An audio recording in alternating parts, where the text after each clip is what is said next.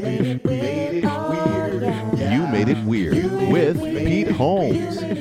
happening, weirdos? This is the incredible Ken Marino, who I love from so many things Party Down, uh, Wanderlust. He's one of my absolute favorites. Here is a little taste. For the longest time, and I never thought about it, and you're going to make fun of me. I am not. I promise right and then now. somebody corrected me, and I felt like a fool. right. I say, I would say, Let me tell you the Sylvanir. What is it? I would say, I would say, Sylvanir. And and I'm not making fun of you. I'm And I was- delighting. I- I'm delighting that you would say And- and I got- Sylvanir. I am so excited for us to get into this episode, guys. As you can tell, if you're watching this on the video, I'm recording it in a hotel because I am on the road. If you would like to see me while I'm doing stand up, go to peteholmes.com. We're about to add even more cities to this tour. They've been so great. I'm here in Portland. It was incredible. And if you like this show, why not try a Pete's Pick? Pete's Picks are products that support the show but I actually use and I actually love, especially when I'm touring. I have been swearing by Magic Mind. I'm going to be honest, I had two shows last night and it was a two Magic Mind sort of day. For those of you who don't know what Magic Mind is, it is a tiny little magical elixir that gives you better focus on your work and be more creative and drink less coffee. It is a mix of 12 functional ingredients including matcha, nootropics that help you focus, and adaptogens that help you fight off stress. It is basically my little secret formula that makes me feel creative, in the flow, dialed in, happy, and ready to go. I have been drinking way less coffee. I've been noticing that coffee makes my teeth grit together and my, my fists clench. Magic Mind is not like that. Don't think of like uh, all jacked up, dialed in not wired in that flow state. It's like athletes have Gatorade, now creative types have Creatorade. You get 30% more done on average. That's five to seven hours of 30% more productivity after drinking. I just did the show in San Francisco and a fan came up to me and said, Thank you for telling us about Magic Mind. It's this is facts. She was like, it absolutely changed my mind. I was like, right? I just had one. That's part of why the show was so good. gives me access to my brain, gives me just the right amount of energy and just enough adaptogens to help curve, curb that stress and help me do what I need to do with a sharp mind, steady energy, immune support, and less stress. It is incredible. Fights off ADD symptoms, fights off procrastination, fights off brain fog and fatigue, and gets you into that flow state. And we have a special offer for weirdos from our friends at Magic Mind. Go to www.magicmind.co slash weird and use the discount code WEIRD to get 20% off your first order and show your support of the show. That's magicmind.co slash weird, promo code WEIRD at checkout for 20% off and show your support of this show.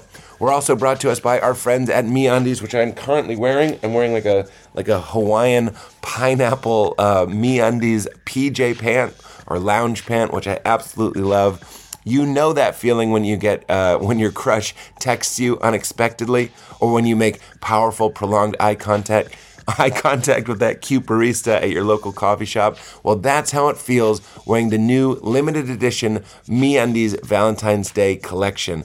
Add some heat to your V-Day with MeUndies and get 20% off your first purchase. Plus, get free standard shipping and free returns when you go to MeUndies.com slash weird. Val and I heard about MeUndies on another podcast, and we did a complete overhaul of our PJ pants, our, our lounge pants, and the underwear. Top to tails, mostly our tails. Top to tails, complete rehaul because they are the softest, best fitting, and my opinion, the best patterned, the best looking. Either classy, like just like a solid color that looks great and fits great, or like I'm wearing today, a fun pattern that puts me in a good mood in the morning. Because love is supposed to be fun. Whether you love someone else or just yourself, it's usually a good time. That's why MeUndies has super comfortable and cute undies, bralettes, loungewear, and more in flirty new prints for this V-Day season. Comfort is sexy, so get matching with someone you love or just match with your favorite all furball for the cutest pics anyone has ever seen. Available in sizes extra small to 4X, they have something for every booty to fall in love with. And MeUndies has a great offer for our listeners. Get 20% off your first order and free US shipping right to your door to get 20% off your first order, free US shipping, and chat with their incredible Cheek Squad about any questions or sizing concerns. Go to meundies.com slash weird. That's meundies.com slash weird. All right, guys, enjoy Ken Marino. Get into it. Hi, Katie. Hi, Katie. I'm Ken. I'm wearing this outfit as uh, as because it told me I could wear whatever I wanted to, As a gag. as a gag, as a visual gag, And yet, welcome, welcome to much all. like um, you know, Carrot Top. Oh no, that's props. Well, this is a prop. Uh, Our clothes props, clothes or wardrobe. Different Different department, department. different department. Different prop department. That's yours. Liquid Death. Say it on the mic. Are they uh, s- uh, your sponsor? Well, yeah, they gave us all this water. Look at those cases of water. Everybody has it now. I, I want to feel special, and, and I see it on so many podcasts these days. Oh, yeah, There's thank you. different- Yeah, they're different kinds. You want a different kind? No, there's no different kinds of water. Sparkling, Oh, man, oh, oh. flavored, What was that one? Flav- flavored. you have flavored water? Arguably, Coca Cola is a different kind of water. So there's lots. Arguably. You are. mu- I'm looking at your butt. Looking, I know, you're looking, I don't mind. you're looking at my Mr. Turk. I look at butts. And I was it's also bright yellow. It looks like someone highlighted your butt. I said, it's after Labor Day, but I figured it's going to be so hot today. It's still, I'm still able to use it. I'm booming you. Clean it off. I'm booming you. I'm going to put my wallet and everything over here. Te- testicles, spectacles. Testicle spectacle, spectacle, testicle spectacle. Do you not know s- testicles? Testicles. No, No, spec. testi- I'm aware of testicles, yeah. Am I, is, is there something specific I need to know about them? Spectacles, testicles, wallet, watch. It's how you cross yourself. Do you know this? You start with testicles when you cross yourself. It's all about the testicles. you know my. You are taking so long to sit down, and if I was. What? Ah! How long have you been doing stuff in here? Did we start yet? Did we start yet? Are you, I'm so glad we have started because this is one. That was one of my favorite opening moments of all time. You still haven't sat down. There, You still haven't sit. how's it so cool in here, but that's not working? I mean, that's not on. I'm so glad you asked. I point at you. Oh, bingo, bango. You, Bingo, bango! Bingo. I gotta. Is it happening? what? This is the kind of thing that when you're s- if you're stoned, this it's almost like ASMR. Can I tell you something about this? Uh, about what- Can I tell you something about this type of thing? I could tell you the story uh, on your show. Well, I have, I have one. When your show starts, let me know, and then we'll. But I'll tell you, thi- uh, I based uh, another uh, joke off this, which is good. Although this was not originally a joke, I think it was just my hesitation to do this because I'm frightened, and because of your reaction to my outfit or non-reaction. I just accepted it. Yes, I know. but I've watched your show. I've watched this podcast, and I've and I've and I've I've realized that that uh, that you're you know you I mean you lay into people. Oh, this is your I lay into people. look at that. you know, you give people That's the real sponsor of the show. give people you know some caca. And, I uh, don't give caca. yeah, you give caca, but that's good. You like loving caca. You wa- what episode did you watch that I gave caca? I watched every single one of them. That would have taken you four years. Yeah, yeah. This last week felt like four years because I watched every single episode. Where would you like me to put this? Because I don't. Want, I'll put it over here. Put it on my phone. Just don't eclipse the liquid death with it. Okay. what? Um. what do we start out with? This? So we're just gonna start talking now. Let me ask you a question. Who goes two inches above a couch and then and then re-erects? People who go take a shit in public bathrooms and women when they tinkle. and women when- and men when they tinkle. Do you not sit when you tinkle? I often do sit when I tinkle. But by the way, Get this on the record. it's great. Why aren't we all sit? My daughter, Why do we have my to daughter, stand to pee? my daughter. I was peeing this morning. Oh, I have to do this. Why do we do have to that. stand to My- pee? Why do we have to stand a podcast? Why- I, I don't know. Why not? Here, have a, you. You may. I'm letting you, as the host, like Johnny Carson. I'd go. It's not abandoning the bit. If if if I say, Right. you may sit. You got it. And you had a nice coffee already. Is it cold brew? Let me tell you what my daughter said. Uh, tell me. She's four. You want this here? She's This is like. Aesthetically, I'm having an issue with it. I present you with this on Yes. camera. You Yeah. said to do Yeah. it, right? I collect TV guides. say it into the microphone. When I it's was a podcast. younger, I collected TV guides. Normally, I'm loved. When I collect TV, when I was younger, I collected TV TV guides and Mad magazines, and um, and here, and here is one of them. And so my wife is like, "How long are you going to keep your TV guide collection in our house?"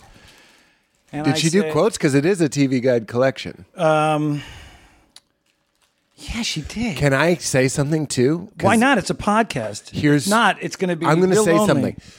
You know how we all know that it's Frankenstein's monster? Yes. Yes. The modern, the 2022 version of that style of joke is pointing out why did you do air quotes? That's literally what it is. That's the 2020. Wait. What's the 20- 2022. You still haven't sat. What is the 2022? What? Wait. The, the, the explain that joke to me.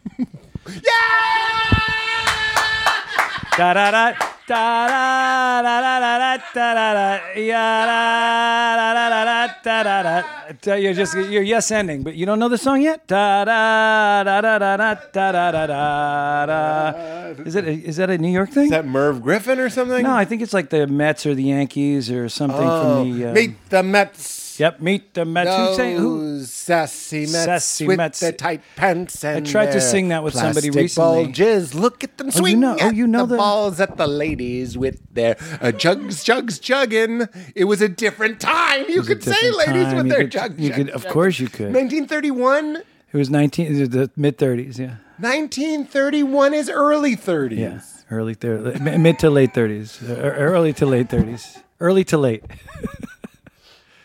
the early What to late is the? 30s. Was it Meet the Mets? It- I mean, it- I mean, there was a w- Meet the Mets song. You live in a Frankenstein's monster. Thank You're you. What does You that grew mean? up on Long Island, so you grew up Yeah. telling people you live on Long Island, which is it's actually Frankenstein's monster. like it's one of those. What does that mean? Which is also what was the other example I gave? I don't know. Oh, That's what I was asking Because you. your wife went your TV guide collection. But she didn't. And I, I know did. you did. I did You just think I thought she really did? But here's what here. But don't put think the- I thought she here's really the did. Thing I was putting the quotes in the wrong thing. I was saying my wife said Oh, here over the whole thing. over the whole thing, but I couldn't. You were just I doing couldn't, I punctuation. couldn't guarantee that she said those exact words, but I could guarantee that she said TV guide collection. So that's why. Oh, So you spread out the Wow. quotes. It was a poll quote. So I was I was pulling a part of the quote and part then of I the was quote. paraphrasing the rest of the quote. As So is ho- your want. How do you paraphrase uh, i- i- if we using your hands? Because I, I like to use you my have hands. to italicize You- them. you sort of paraphrase. Or this, That's good. which just looks like you're putting a cat to sleep. know not what- dead. Like lulling it with Oh, scratches. right. Not dead. I not just started purring when you did that. right. Are you a cat person? Well, in th- that situation, I was the cat, No, I understand. uh, but I like cats. Sure. Can I tell you something? I mean, why not? We're on a podcast, right? I used to do. Hi, how are you? Don't acknowledge Katie. Why not? Katie, by the way, I It's offered. virtue signaling. Oh, Katie's a person too. Blah blah blah. Katie, I offered to buy some coffee. I'm kidding. But did you I want didn't, one? pa- I didn't pass it on. don't drink coffee, so I'm good. And guess who knew that? Oh, there you go. Wait, I used to do this just to kind of change it up. But that looks like you're looking for What am I looking for? The G spot. I, I would have to kind of blend them together, and then Well, that's this is you're having a three way. oh, I see, I see. There's three people involved. And just to be clear, you're still a cat. Uh, prrr. You're a cat having a three In that situation, And yeah. I'm so it was too dirty for the first ten. Menage a trois with Menage. Meow, men- meow, nage yeah. à toi?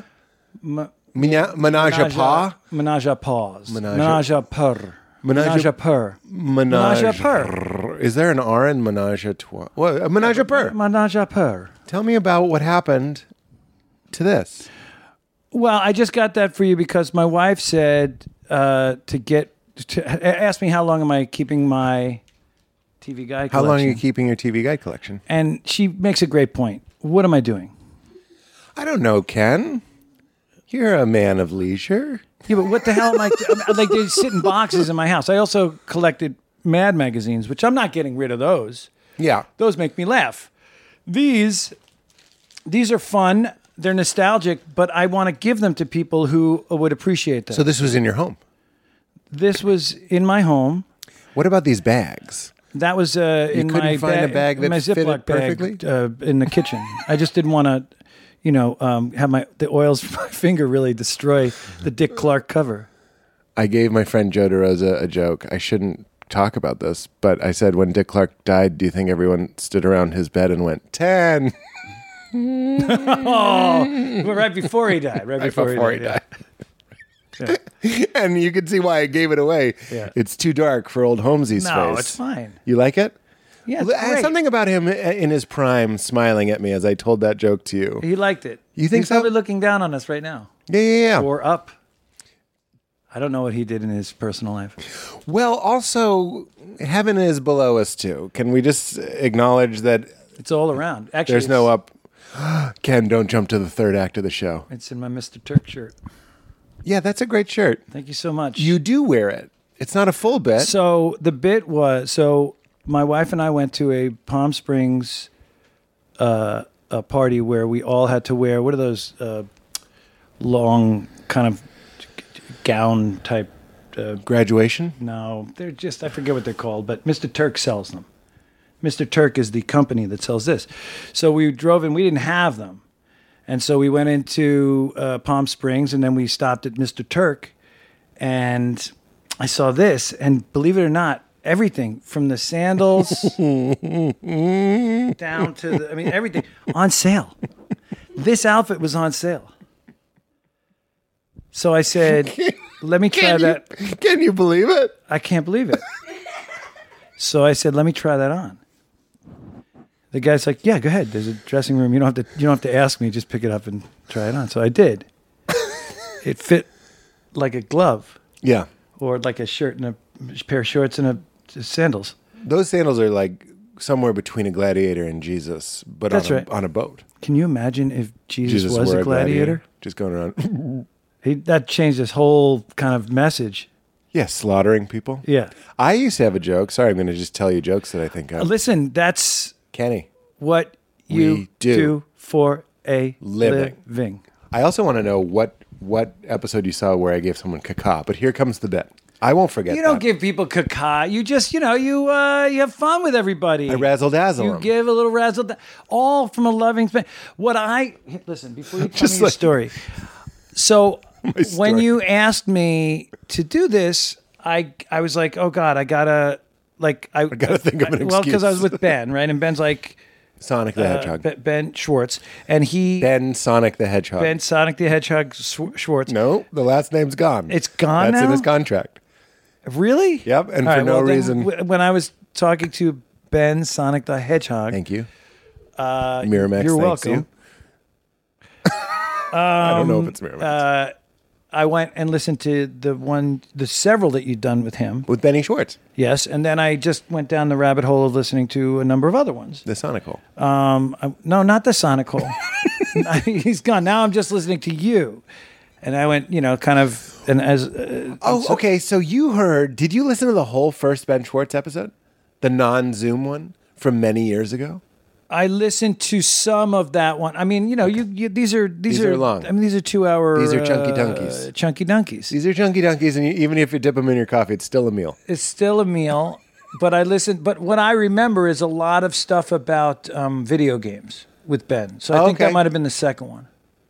That sounds about right. What were we talking about? Well, eh, Look, all I'm going to say is one of the hardest times I've ever laughed is the first time Ben did it. Oh. And I'm not even going to tell it, but let's just say I told a story where I looked like a fool, and we did the story again, but he improvised it so it went my way. Oh. And I sang spontaneously without any thought, and I Will Always Love You, Whitney Houston style Sure. immediately, but I meant it. Like he healed me. Like like a story where I was embarrassed, he flipped it and redid it and it like it l- was like therapy. He's very good at that.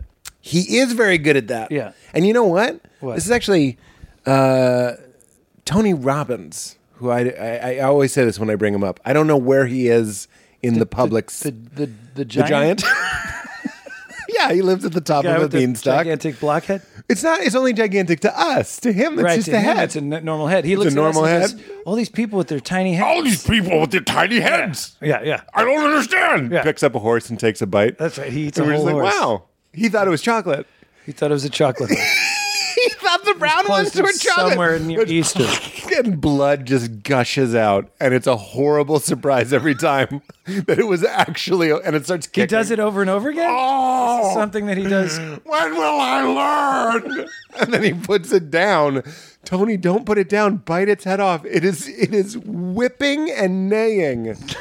End it. So he just lets them suffer as he eats them. Do I have something in my tooth? No, I just wanted to touch my teeth in the way that some people might touch their chin. Okay. Do I have something I- on my chin? The guy. Hey Ken, how's it going? Good. Do I have something on my? he says when something traumatic happens to you, you should replay it in your mind. I've done this.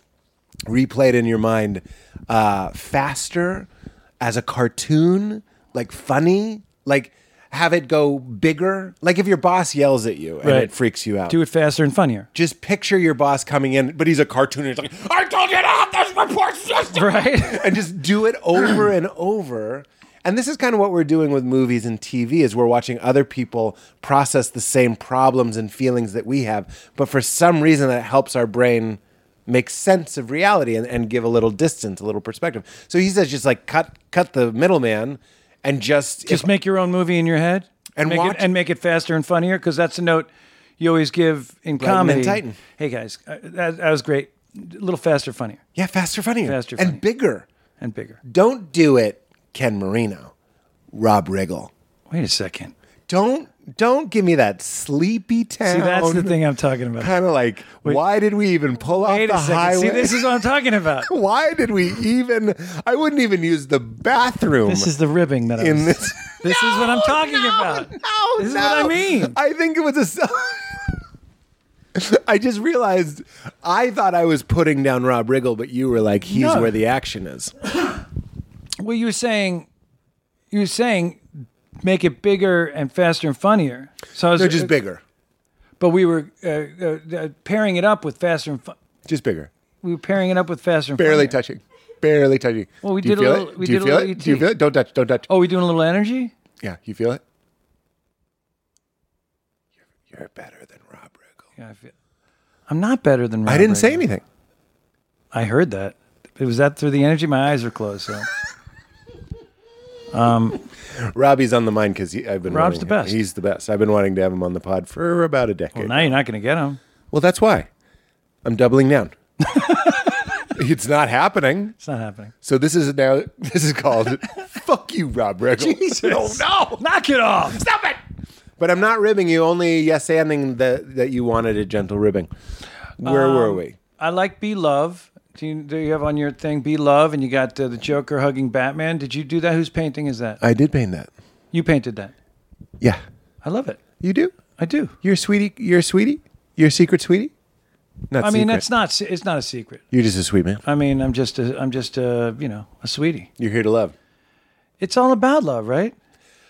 Well, what I like about Be Love is that it, being nice. I'm all for being nice and being polite. He's, he's talking about a sticker I have. My my treadmill used to be here, and I'd look at Be Love, and um, it's just a it's a reminder that love is actually like a state and and you know what i love about it is it's actually the state that emerges when you when you turn everything off like if you can settle down your mind if i could stop doing riffs about rob riggle and if i could stop wondering how i look on camera or wondering what i'm going to say next or whatever it might be and just like ease into what's happening into the moment into reality i noticed that my natural state actually is love doesn't mean i like everything but like i can find the spacious bright Yeah, place that's interesting. where everyone's welcome I agree with even that. the stuff i don't like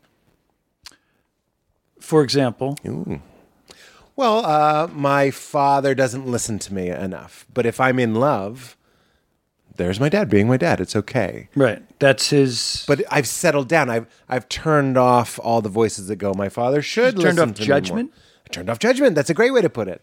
And I just and I'm just loving everything that is, including the things that I don't want. And just kind of, you ever have that where like l- reality sort of feels like a dream, and some fan comes up to you and they're like, "I'm a party down," and they, but you're just like, look, look at the, look at this guy, he's spitting on me. You know, but like, you can find a dreamlike appreciation for the absurdity of whatever's going on. I uh, I try to do that always. I, tr- I try to do that. Yeah. And okay, so I'm I'm really getting this from Byron Katie who wrote Loving What Is, which is an incredible book. Highly recommend. When you can love what is and drop a lot of your suffering is coming from wishing something was different. Like I wish my father would listen to me, which by the way, my dad does listen to me from Right. time to time. So this is just a good example. Sometimes I feel like he should more. Right. So And- wanting some. So so wanting s- people to change the way they behave. Yes. There's like a yes. Well, well, consider it. What what is something? Oh, we don't have to do you, but this is what Katie would say. I say my father should listen to me more. She would say, "Is that true?" And I would be like, well, "Yeah." I mean, like, what am I basing that on? like, like, where am I getting the idea that he should? That I am in control of how much people should, how much you should listen to me, Right. How much anybody, like I should dictate, like you should only hear me, Ken, Right. even your own thoughts, your own feelings. Move them aside. Right, Here right, I right. come. Or I need my father to listen to me more. Is that true? Because here I am, doing fine, moving around, feeling sometimes feeling sad. That's also okay. Well, let me ask you something. When your father does listen to you, you recognize that. I mean, right? when that happens, I'm just Well, kidding. I'm just kidding. Uh, there's got to be a moment where Yeah. your dad takes something in that you For say, sure, right? yeah. And so when that happens, do you feel differently? Different, differently? yeah, differently, feel differently. Yeah. Do you? Sorry, you got me stuck on adverbs. That's a great question. If when the moments that I've had with my father of like deep connection, where like he's well, really when you're like, hearing oh, me. finally he listened to me. So you're comparing when he doesn't listen to you to something, right? Yep. Or not? I, I mean, I would assume that you, when you say my father doesn't listen to me, yeah, right? You're comparing it to the moments where you feel like he He did. He did. Right? And that's that's that's brilliant. I Is love, that right? Yeah, I, I think that's really interesting. And so, what are those moments? And and and are they far and few between, or do they exist at all? Or have you made up a version of what it would be like for him to listen to you, and he's well, I never wonder listened to you? how you are because like I called home on Sunday, and I got my dad, and we Facetimed, and I, I was talking to Val, my wife, about it later, and I was like, my dad, I got my dad in a great mood. Like I got him Mm. in one of those moods where he was, he just had more ram. He had more energy to spare, more ener- uh, more space in his mind for me and for what we were saying. So I got like this primo dad, and then the belief that causes suffering later is I want that dad all the time. Right. But that's not fair because I'm not. You're not you primo all the Pete. time. Exactly. I So- mean, it was what you were saying to Ben. Just to go back to one of the things where you were like, you guys were talking about, uh, you were saying, be be my, uh, you know, uh, would you want to hang out with me when I'm not Yeah. on or doing Yeah. like my show persona or some version, of Yeah, it, yeah, yeah. right? Where you were like, and questioning, do would people want to hang out with me when I'm not just doing bits or being funny, like when I have a bad day or I'm Yeah. right So- Exactly. And you're you're you listen perfectly because really what I'm saying in that is like, oh God, am I like my father that I have big ups and then like maybe I'll be like I'll have days where I'm just like nobody. Yeah, Like, sure. You feel that way too. Of course, of course. And uh, how are you with sharing less than sterling obviously all of the Kens are sterling, but when you feel less than sterling, do you hide? Do you retreat? Or are, can you share that with your wife? With your I- kids? yeah, I mean, sometimes I'm not even aware of it, and sometimes it comes out in ways where um, my wife will, for example, just just since you brought up my wife, you know, she'd be like, "Whoa," you know, like like I'll I'll be I'll have a I'll be short. I'll be Yeah. I'll be I won't be patient, or I'll. But I but I and she might point it out, or I might recognize it right afterwards. And I think I have the wherewithal to kind of be like, sorry about that. That was because I'm just dealing with X, Y, and Z. yeah. Um, can I so- tell you the one I use the most with Val? It's it's really helped my life Yeah. immensely. We'll be right back mid rolls. I'm just kidding. Is um, I'm sorry, I was just embarrassed. Li- Like I'll I'll catch myself feeling inadequate or feeling like ill prepared for some sort of situation, and then I'll be short or not as warm as I'd like to be to Val. And almost always when I look to the feeling that sort of pushed the shortness off the shelf, like Yeah. pushed it into reality. Yeah. The feeling was I'm I'm not ready. I, I'm I'm I'm scared. Everyone's gonna see that I'm a clammy, wet, sweaty boy with braces. You know that that boy that we hit pause on. Yeah. That we're. s- That I'll speak for myself. That I'm afraid people are gonna discover that's that's who I still am. Like he's still in there. So like a lack of like a lack of conf- confidence in those moments. It's like a a fear of being exposed. Exposed. Yeah, I suppose. Don't you feel like everybody though? Ultimately, every who who the only person who well, I was going to say the only people who don't feel that fear of being exposed are narcissists, but those are the people who feel it fear it the most, right? I wonder.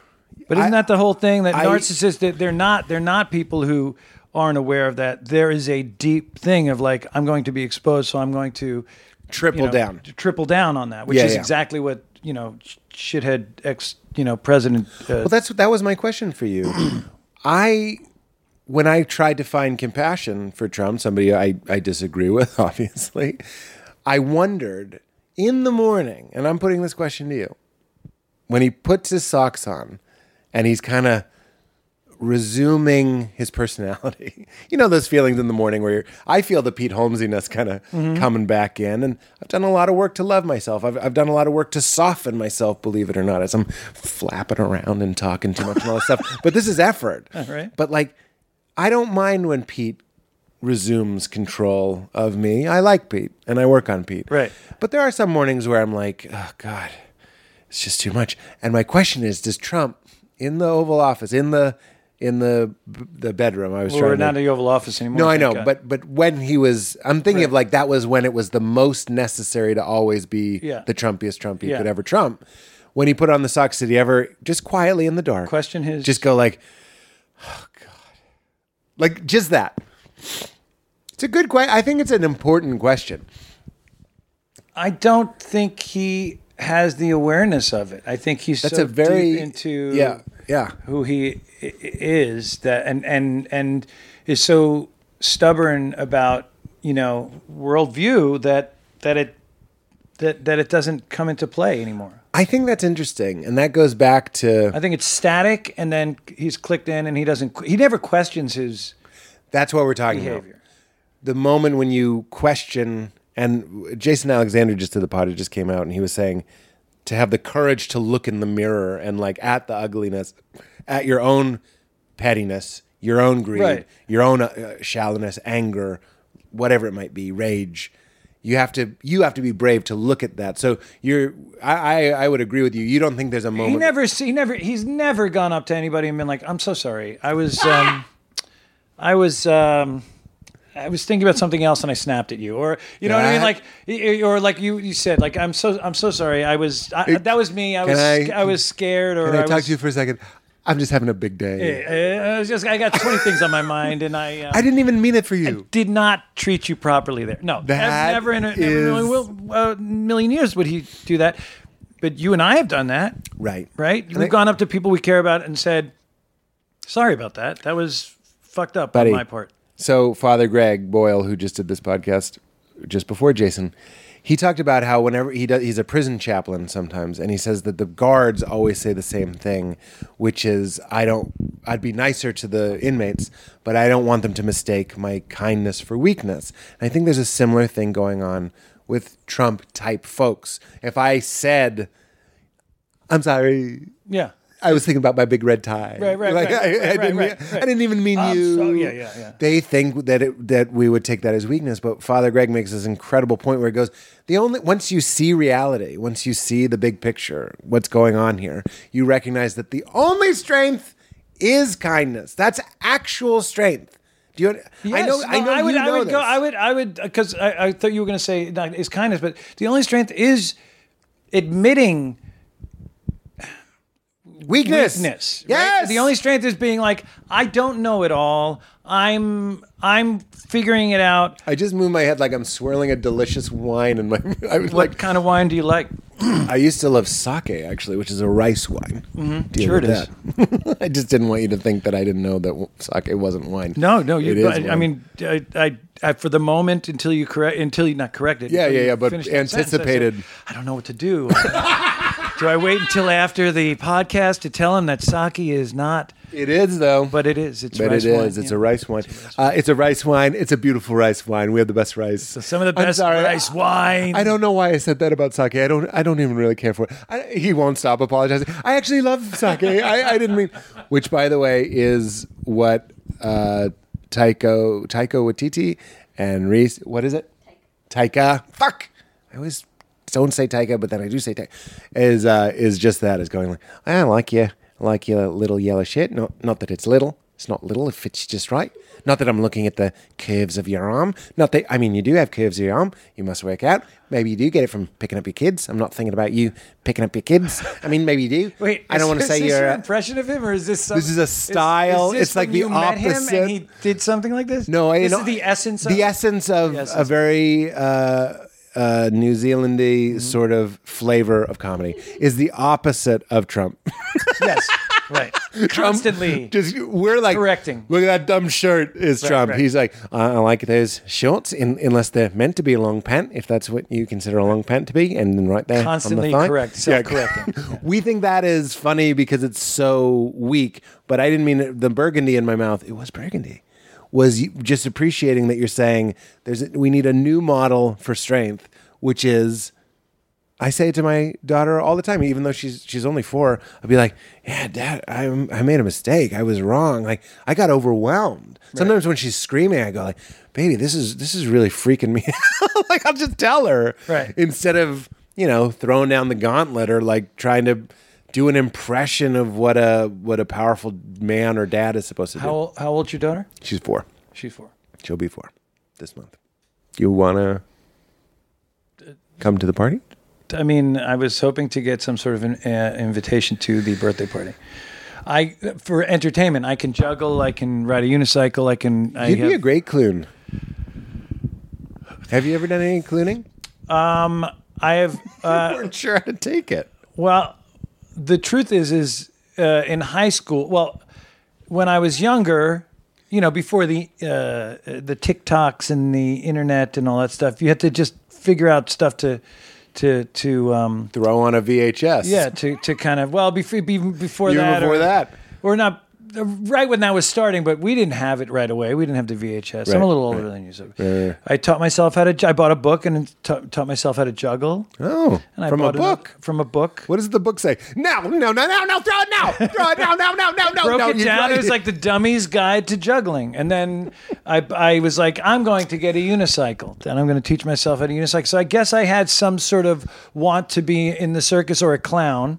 Yes. Um, and then um, in high school, somebody hired me to come to their party and be a clown one time, and I juggled. And that was so. Yeah, I guess I was a clown.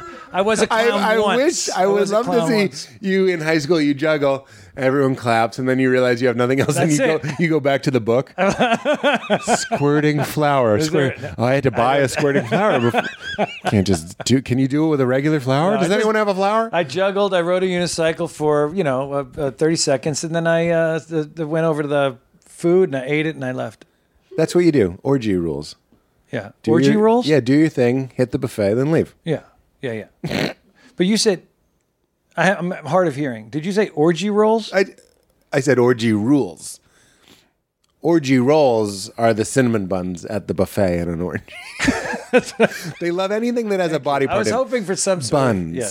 cinnamon, buns, rolls and an orgy. no buns, always buns, never rolls. Yeah, yeah, yeah. Cinnamon buns. And they love uh, footlongs, Sure, obviously. of course. right. Yep. Yep. Cantaloupes, melons. And melons are Oh, of, any, of any kind. You can't, you can't throw a, a condom without hitting a melon. Um, what uh, what else are we talking about? What else? Um, I'm, not, I'm not done enjoying No, that at that's an orgy. okay. They only have foods that are body parts. We don't need to worry ourselves. can't. Everyone can think of their own at home. But uh, kiwis always in pairs. Um, oh, pears. Just pears. Sure. Um, tell me what what you, it sounded like you were about to say. Heavy something. cream, huh?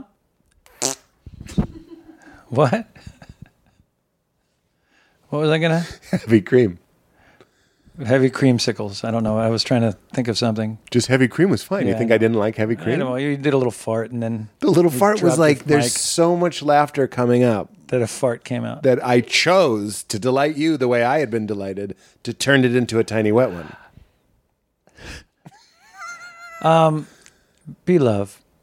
Tell me a memory you have, and I want you to love it, of when you were when you were putting it together. Uh-oh. That little Kenny Marine Yeah. on Long Island, Yes. Frankenstein's monster. Is Long Island Frankenstein's monster? No, no, no. Correcting people. I'm. f- I, I grew up on Long Island, not in Long Island. Is is s- similar to correcting. It wasn't Frankenstein. It was Frankenstein's monster.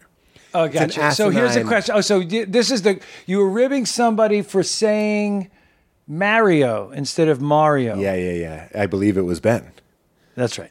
Mario. Yeah, he said Mario. What do you say? I bet he's from the tri-state area, Me too. and I say Mario. Mario. And my kids and my wife Mario. cor- correct me. Because it sounds like a woman whose last name is. But you O know, something. honestly, here's Mario. my feeling. Who cares? buddy. Why can't if we? You want to put why on the can't who we- cares pants? Why can't we? Like what? Here's my question about that. about Mario? not about Mario, but about like saying stuff. Everybody says stuff a little differently. And people from Boston, I mean, their whole thing is all it's that's just nuts. It's Goofy Troopy. but it's but you know, it is. It is what it is, But it is. right? So why?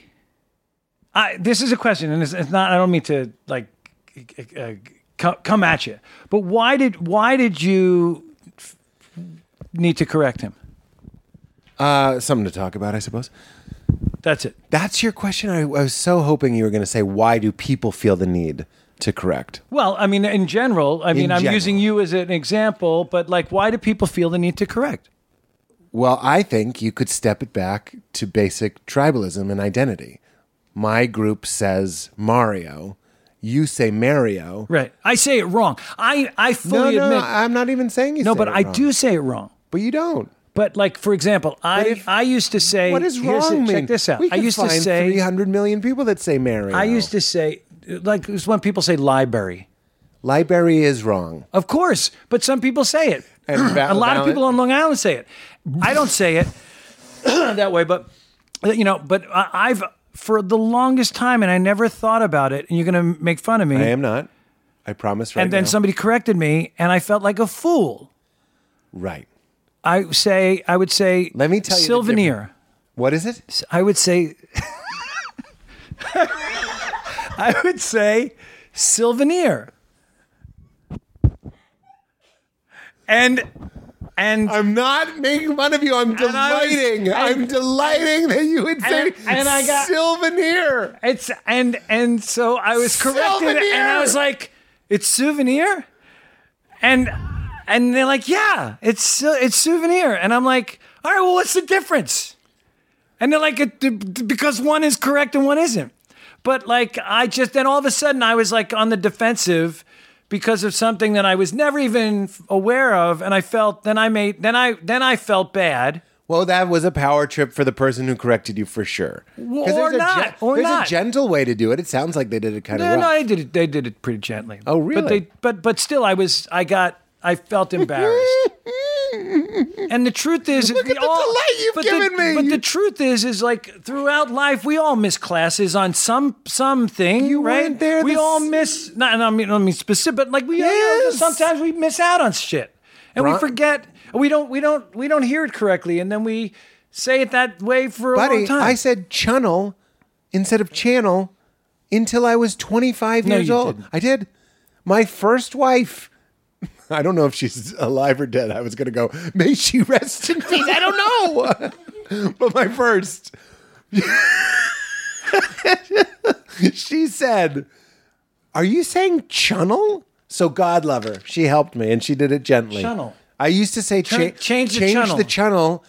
I want to get a souvenir. Okay, so here's the, here's the other thing. I was on a show. I was shooting a show in here, and my ca- and I was a guest on the show, and I my the I I s- the, I said the word. I don't even know if it was.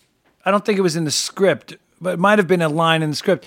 And I said uh, uh, D O N K E Y. Donkey.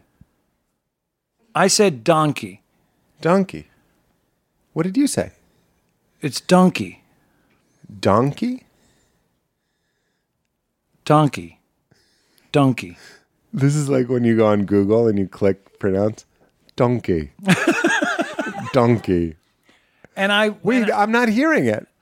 I Katie? said Some people say it with like a U, like a donkey. Like Donkey. My mom says that. Donkey? Donkey. What do you say? Well, now I'm confused because I believe I said donkey, and she was like, "It's donkey," and she made fun of me. Okay, that person, was she chewing on a strand of wheat? But maybe I said donkey, and she was like, "It's donkey." I think I think I it's said maybe don- donkey. I Do- think I said donkey, Don- and she said, and she said, "It's donkey," and I was like, "Okay." And I was a guest on the show, and I felt terrible. Okay. And I was embarrassed, and I didn't. I you know, and I you know what, Pete, I didn't appreciate it because I'm hu- I'm not perfect. No. I'm human. Yeah. And I, I missed that that day. You donkey day. I so whoever said it to me said it the wrong way, and so then I said it the wrong way, and I didn't need to be corrected on whatever the hell the UPN show was. It was a UPN show? I don't know. CW maybe Those are sixes right there. one of those. That's one of those sexist. shows. I know it was one of those uh, shows.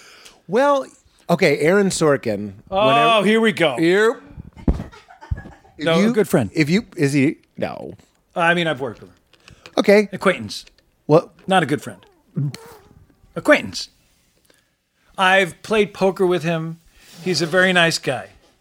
I did his play right out of college. which one? A Few Good Men. Oh, I toured the so it was on Broadway, and then when I graduated college, it was uh, starting the tour of A Few Good Men, uh, six month tour, and we toured uh, all over the country, and I met him then, and then I've met him a couple times since. Very nice guy. Wow. Um, but um, but you were you're- in a few good men in the the touring production, yes, and was that remarkable? yeah, it was great. We were, Who were you? Were you the T Cruz? no, I, I understudied two of the you know two of the parts, and so I was a guy who f- most nights just walked on stage and went blah, blah, blah, blah, blah, blah, blah, and moved the furniture around. okay. And then uh, I got to understudy uh, Lance Cor- Corporal Dawson, the the one guy on trial, and then one time I had I I um, uh, the part that it was it was smaller in the movie, but Noah Wiley played in the movie. I don't remember the characters' names. This is a long time ago. I don't remember much. Anyway, you were going to say something about Aaron Sorkin. I was.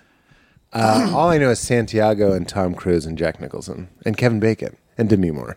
Those are the Those are the names only we're ones you looking Um, know. for. but Santiago is the character's name. Santiago is the one who's murdered, and Yeah, but they and then keep everybody saying else that. were the actors who played the characters. Well, you think Santiago was actually murdered, and then they made a movie. No, but you instead of said having a all I trial? remember was Santiago, and then and then you're like Oh, Jack I see. Nicholson, Tom Cruise, Demi Moore, Kevin Bacon. Those aren't ca- those aren't. That's right. That's true. Santiago doesn't know those guys. They, you're right. Santiago, Santiago. what if I did know who played Santiago? Bert Halbrin, Who did play Santiago? It's a small part. yeah, but sometimes those small parts. It's the first part for like the uh, the next big thing, like Tom Cruise in uh, in uh, in Taps Okay. or don't uh, know. Endless Love. Doesn't he have a part in Endless Love? T. Cruz? T. Cruise. Somebody just said you see T. Cruz's ding dong in one of those early movies. Remember? Who see what? Kevin Smith said. All the right uh, moves. Well, let's just say it has a home at the buffet, if you know what I mean. Is it all the right moves? Where do we see Tom Cruise's ding She, dong? he, Kevin said you see full frontal, bang, there it is. It's either taps or all the right moves. Can we find? Is there any way to? yeah, Katie has the internet. And what is this internet? All I'm all I'm familiar with is a book Juggling? about juggling and and teaching myself how to ride my unicycle on my on my driveway. What? There's an internet. What does that do? the thought of you in the 80s perched up on a unicycle, just kind of learning it Yeah, in your Falling, driveway. getting up, putting, it- doing it again I mean, look, to the point where I had like saddle sores. of course you did. What else do you do during the day? You just do you, you find things to. I amuse worry yourself. a little bit about the lack of boredom. My daughter said she was bored for the first time in her life. That's good. That's pretty good. She made it to four. But she and and all of her feelings are welcome. But I was like, oh my god, yeah. I mean, she's got a lot of stimuli, a lot of like flashing. That's it. That, my, color. like my my kids, are- my no sons, unicycles for her. my son's 15, my daughter's 13, and it's yeah, it's hard to. I guess their their boredom is to just like, g- you know, get into the phone and just Yeah. do the thing. But I, I I do wish that there was times that they were bored and just were just and, dealt with and and, didn't have that. and just wrote it out. yeah. That's why you have to get like a cabin in the woods. But they sometimes they'll, like they'll do art or like they'll they'll paint or they'll you know um my you know work out or they'll do something to kind of They're working out My already? son is yeah he's like 13? 14, 15 Oh, he's the fifteen. yeah he's he's taller than me at this point When do you, you this is like you're in your John Ham. You're full ham. I don't know what that means Deal with it. what does that mean I'm saying you look better now to prepare. I love party down. I just I almost as a well the new for new fun. season's coming out Oh, in- is it in really? uh, the first quarter of next month I edit that believe. out. But um, that's great. I'll edit all of that out. But I thought I would watch. I typed in best of Ken Marino. oh right you do I'll edit all that out That's It's a it. joke. I, I, I typed in best of Ken Marino. The first thing that came up was party down clips of you, and I watched them. And this I was is like, how you researched this is part of the this research. is part of your research I also read your Wikipedia page, okay that's I, and personal life was wanting. So let's add to it. personal life was it was like written by a drone. It was like Ken Marino is married with two children. It was like how often do He you was go in born- and delete that? in 19th again He one time saw Tony Robbins pick up a horse that he thought was chocolate. Oh, ah, ah, I'm going to have to imagine this as a cartoon later because it's gushing. Oh, God. Horses, so much blood. It's a lot of blood. in You don't horses. think about when you're on a horse. it's That's gotta all be I think 60 about. I think gallons about of riding blood. like a giant, uh, b- like a, a like a sack of like a blood. sack of blood. It's like a horse skin bag of Yeah, blood. you see all those veins in their in their back legs. all So I'm thinking much. about is all that blood just coursing through their veins, and I hope Tony Robbins isn't nearby. and they're huge donkey dongs. I watched you on Party Down, Uh-huh. and which I've seen through many times. Love it. Thank you so much. Uh, You're wonderful on it. And I thought, Jesus Christ, uh, Ken Marino is in his John Hamm. You look better now than you did that. That how long ago was that? Twelve years ago, Who looks better than they did 12 years ago? Kenny Marine. J- John Hamm. Well, J Ham. That's that's where we got the you're in your full John Ham. Yeah, So and now your son's working out. yeah. what a segue. I'm trying to I wanna say, stay on Are the, ham. are the Marinos hamming it up all the time? Are they? Uh, Uh, no, no. What, what, what's your question? What? I'm wondering what changed. What What have you done in your life? People like these types of things. I feel like you, you figured something out. About my looks? About my physical? Yeah, uh, it seems like you found a nice cruising altitude. Uh, your physicality has part to do with that, but. What have you figured out in the past twelve years that that, that has well, balanced your life? I've, I've thought and your of physicality I thought too. of- that balanced my life. and your physicality. I, let's get petty. Well, I, you weren't talking about John Ham when you said I'm all John Ham. You weren't talking about my life. That's right. But then it seemed like you prickled a little bit at the physical uh, wellness section of this yeah, chat. but I want you to. So, but I want to know. I want to be clear on the question because I'll answer either. How did you babe it up so hard, dude?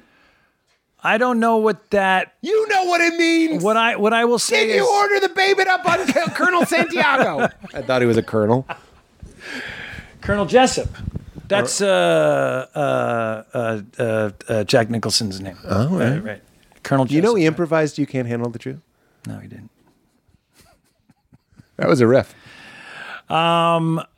the what I found was in my twenties uh, when I was uh, living in New York and I was doing the state and um, uh, uh, there was a lot of um, excessive eating and drinking and hanging out and debauchery. I heard you befriended people by walking around with a milk crate filled with liquor. That who told you that? Wikipedia.com. That's not true. It's not true. I mean, did, no, did- well, I mean, It is did- true. Did Wikipedia tell you that? It's on Wikipedia. Yeah. yes, that is true. I mean. So there was some bad behavior, or not Well, healthy not- behavior. well, I'm just saying that the so then in my 30s, I slowed down on that a little bit, and then in my 40s, I slowed down on it even more, and so I it, it all evened out. You're saying your vice was was chugging the rug? No, no, I'm saying that you're asking why. Yeah. What did you figure out? Where You s- I you- figured out is is um, if you really get puffy in your 20s, and then you get less puffy in your 30s, and then you get less puffy in your 40s, and then even less puffy in your 50s, you'll look sort of the same the whole way through. That's so funny because aging is the same as drinking, basically. I'm, I'm, I'm, I, I just, I, I aged myself up in my 20s and 30s Yeah. so I could look better in my 40s and 50s. Like I know you're kidding, but that is so fucking funny. I know you're kidding, but that is I mean that is it's like you could write a book about Am I that. kidding? Like like look like shit in your 20s so that when you cool it, Right. you can look like you did in your 20s. Right. But you'll always look like the same pretty good shit. That's right. Pretty good shit by Ken Marino. That's it. There you go. That's pretty good nuts. So was that your vice of choice? What? Chugging the rug. No, I mean, you know, uh, my vice of choice was, was, um, Rice wine? just trying to, yeah, for a rice wine. No, I just, um, I don't know if I had a vice of choice. I, I enjoyed my 20s being a single or you know being a young individual living in manhattan uh, hanging out with a bunch of my friends um, I, I enjoyed that time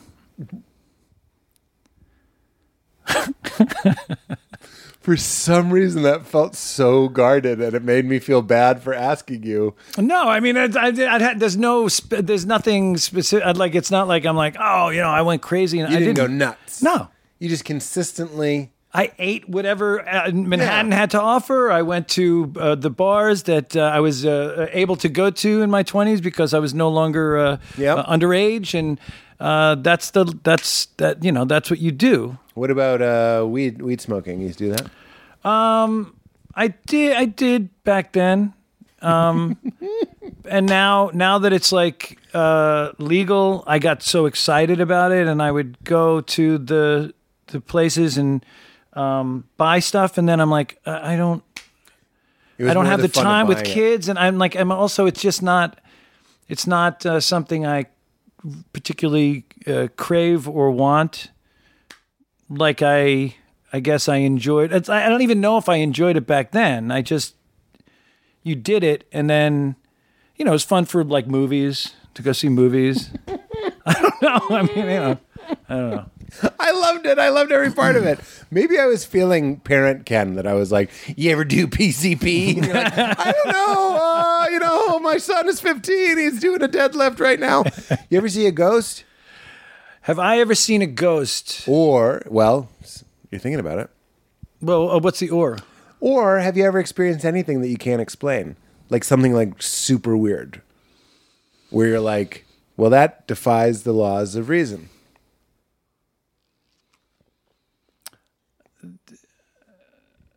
See, what is it revisionist history? Like when you when you somebody you think something happened, but it really is like maybe something that happened to your parents or your friend. That's I feel like when I was a kid in our home, apparently either I saw it or somebody saw a ghost at the top of the stairs. But I don't really recall, and it didn't affect me uh, too deeply. Um, I do. I mean, if we could put that story in a capsule, it's the least reliable. It started with like, you know, revisionist history. Here's the thing. It's- here's here's the thing. sometimes it's Here- your here's the parents. here's the thing, Pete. Either I did. I don't remember much. Okay. Uh, it's all super foggy. all of it, um, except for like little moments. I you know like there are people who remember everything, right? Yes. all through their life, and it's like it, they li- they can call back every single moment. Joe Truglio is a person. Uh, do you know Joe? Have you ever met Joe or done him uh, d- uh, interview hi- him on the show? He can kind of break down every moment. I can't. My wife also. E- Eric Oyama um, is somebody who can kind of be like, "This is what happened. This is what happened." You know, like I'm just. It's all a big f- f- uh, fog to me. I understand. I'm the same way. But I th- and I think it has to do with approaching s- surviving as an actor in this town or just in this industry. It sort of bled over into my just personal life or my existence of who I am, f- for better or for worse. Meaning that um, you have so much rejection in in this town, right? And over the years, especially early on, a lot of like no's. And the way to move forward is to let it go, right? To forget about it. Right? I've been with you since you started. I, I, I had a sense this is where you were going, and I feel very strongly the same. way. right? Keep going, yeah. So so in order to do that, you have to have a certain you have to create a certain mindset for yourself to be like that happened, that negative thing happened or that experience happened, negative or positive, but I didn't get the job. Um, I'm going to let that go yes. and I'm going to forget about it. I'm not going, I'm going, I'll try to ex- uh, remember things that will help me moving forward, um, little pieces of it, but ultimately I cannot remember it. Otherwise, it will destroy me. You're the guy from Memento, and you're just writing the helpful bits, like learn your lines for the audition That's or right. whatever. But you're not writing. They all laughed in my face, Right, Or right, whatever, right, because right. it doesn't serve you. Doesn't serve me. And there's too much static negativity. The odds are so in, insurmountable. Now I'm Yeah, having a insurmountable. sil- silver near, Right? insurmountable. See, we all have it, Kenny. You're not, you're not, you're, that's not a souvenir. Come on. Anyway, look. Let's not let's stay on point because this is good. This is interesting. This is interesting. Or d- maybe maybe it's No, just it is. interesting to you and I. I don't know. One of your techniques for show business is take what's useful and leave the rest because you got to But forget not even just leave the forget it. like delete it. delete it from your brain, right? Yes. So, over the course of, and so it definitely affected, um, s- not even talking about my personal life yet, it affected how I would approach good news in the industry, which would be tell me I got, a, I got the job, the, the big job. You're going to be in the reboot of uh, Star Wars: A New Hope. Oh, that's great.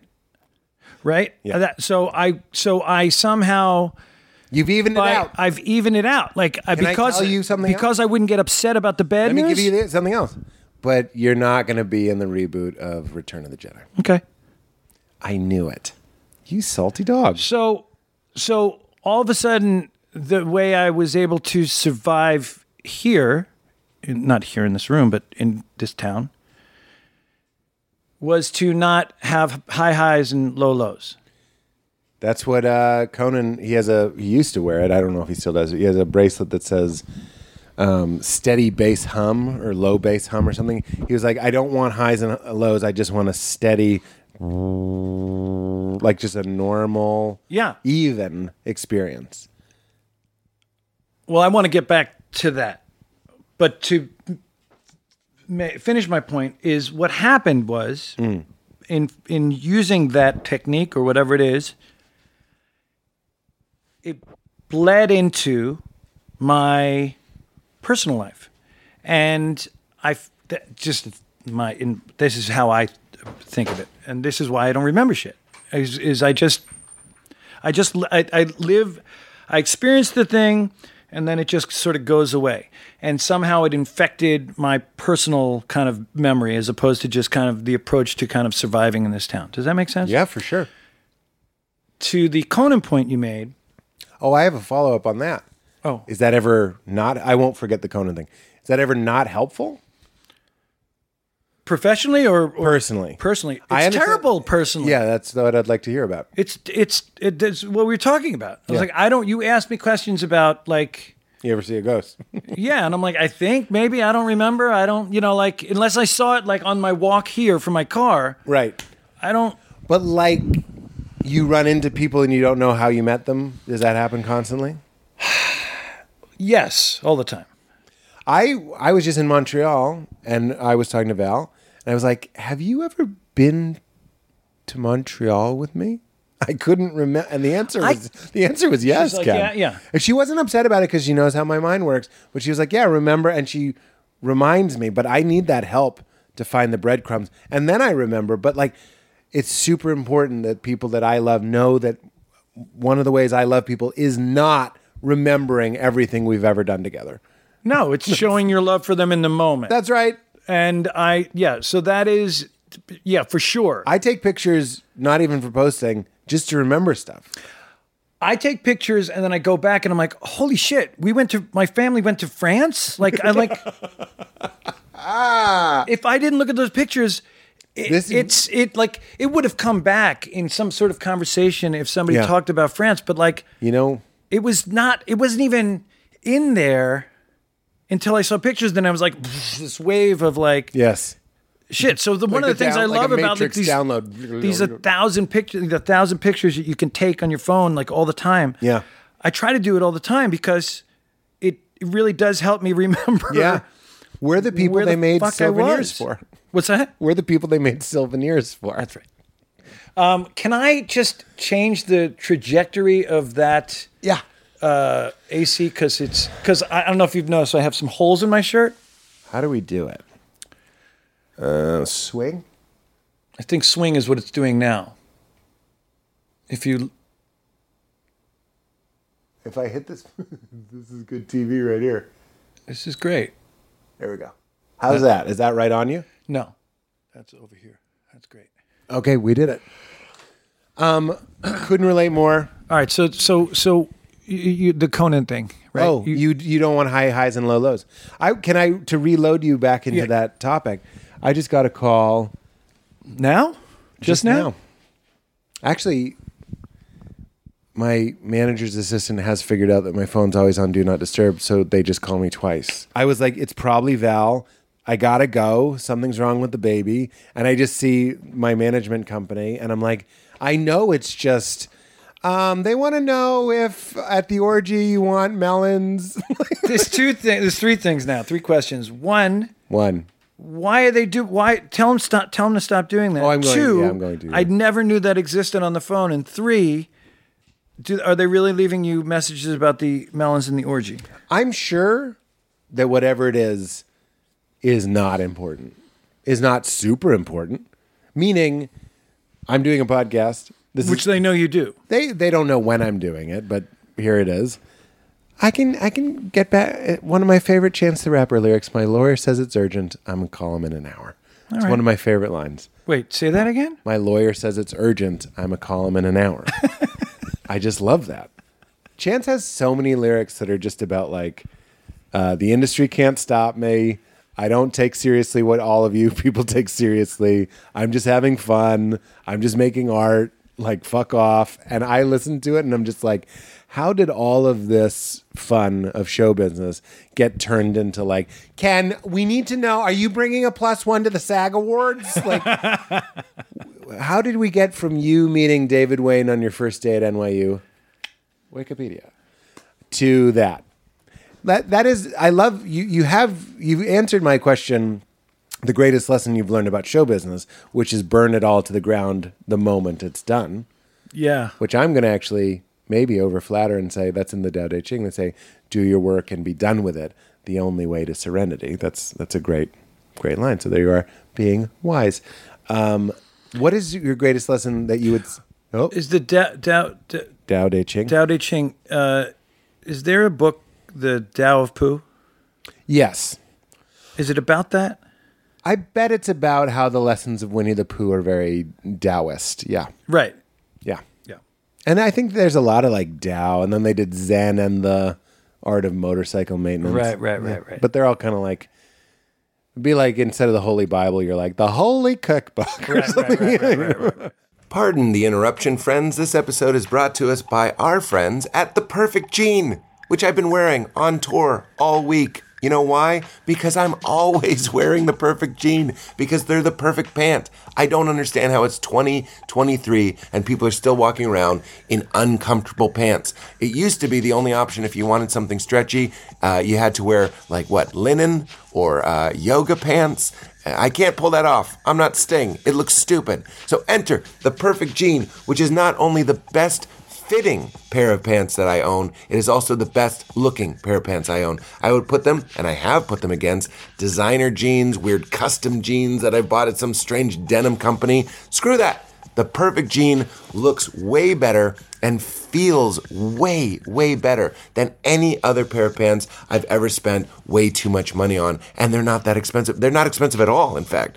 They're the best pants I've ever owned. I haven't taken them off since they arrived. I just rotate between my blues, my dark blues, my grays, and my blacks. I have four or five pairs of pe- perfect jeans, and that is it because I found my perfect pant and I'm not looking back. What's the secret? There's soven, woven, soven into it 2% spandex, 2.5% rayon for extra comfort and movement that your man parts require. That's right, this jean stretches so your nuts ain't crushed, thereby providing the only true home for your bone. They're super soft, you might even forget that you're wearing pants. They're so soft, they're clinically proven. I can't say that. They are softer than a baby's butt, in my opinion. That's anecdotal. Softer than a baby's butt. and best of all, they're not khakis. Fuck your khakis and spare your nuts. The perfect jean for the perfectly imperfect men, just 60 bucks. 60 bucks when you use promo code weirdo at checkout liberate your lower limbs with the one and only perfect gene whether you're working with lemons or lentils a three-leaf clover or a big ol' honkin' eggplant the perfect gene has you covered take a peek at www.theperfectgene.nyc that's the perfect j-e-a-n dot n-y-c and use code weirdo for 25% off at checkout do your lower half a favor, look good and feel good, and show your support of this show. We're also brought to us by our friends, a total game changer, Ritual, multivitamins, and pro, pre, and post biotics. Every podcast has a pooper. That's why we invited you. Yeah, we're talking about poop. With Ritual Symbiotic plus a 3-in-1 clinically proven prebiotic, probiotic, and postbiotic designed to help support a balanced microbiome, we are spilling the beans and eating them too. That means there's no more shame in your gut game. You guys know we talk a lot about gut health on this show. It has a lot to do with your well-being, your overall feeling of wellness, as well as there's more and more studies coming out that your your stomach, your gut is basically like another brain. You have to take care of it. And so much of our soil and our food is just devoid of the things it used to have in it, and we need to supplement. Not only do I take Rituals multivitamin for men every single day, and when I went to the doctor, they told me my vitamins were off the chart, and as a mostly vegan person, that is an incredible feat indeed. I start every day with this three in one prebiotic, postbiotic, and probiotic that has two of the world's most clinically stru- studied probiotic strains to support the relief of mild and occasional digestive discomforts like bloating, gas, and diarrhea. Let's just say it. It's helping with bloating, gas, and diarrhea. Why include a postbiotic? Well, it provides fuel to the cells that make up the gut lining and supports a healthier gut barrier. That means it's win win. And a delayed release capsule, just like their multivitamin, is designed to help survive the harsh condi- conditions of the upper GI tract for delivery to the colon, which is the ideal place for probiotics to grow and thrive. It's an all in one single nested minty capsule. It tastes delicious, minty capsule with no refrigeration needed, so it's easy to take with you when you travel. Proof, proof, uh, what's it? Proof and point? Case in point, I have it with me here in Portland. Ritual, when I leave, I have a lot of supplements that I take at home, but the only ones that I always take with me are my Ritual uh, uh, Symbiotic Plus and my Ritual Multivitamin. So, Symbiotic Plus and Ritual are here to celebrate, not hide your insides. It's time to listen to your gut. Ritual is offering my listeners 10% off during your first three months. Visit ritual.com slash weird to start Ritual or add Symbiotic Plus to your subscription today. That's ritual.com slash weird to add to start Ritual or add Symbiotic Plus to your subscription today and show your support of this show. All right, everybody, let's get back to it. Uh, what's the greatest lesson you've learned about acting? Because I, I want to make sure you hear this, Dad. I'm just kidding because you were looking over there. It's totally fine. It was a reference to my dad not listening to me. Um, I think you're a phenomenal actor. You're one, you're one of a kind. You are constantly working, and I know why what you do. No one can do exactly what you do like you do it, and it's phenomenal and it's hilarious. What what is what is some of the great advice you've gotten about acting? Maybe from Aaron Sorkin. I'm just kidding, but like, what do you try to hold in your mind, or not hold in your mind, but think about before you're doing a scene, before you're performing on stage or in a movie or whatever it may be? Do you like acting? I do like acting. Do you? Why do you like acting? because it's play, it's playing, it's listening. When you're doing it, nothing else is happening, so it's very tunnel visiony. You know, especially if it's a small scene.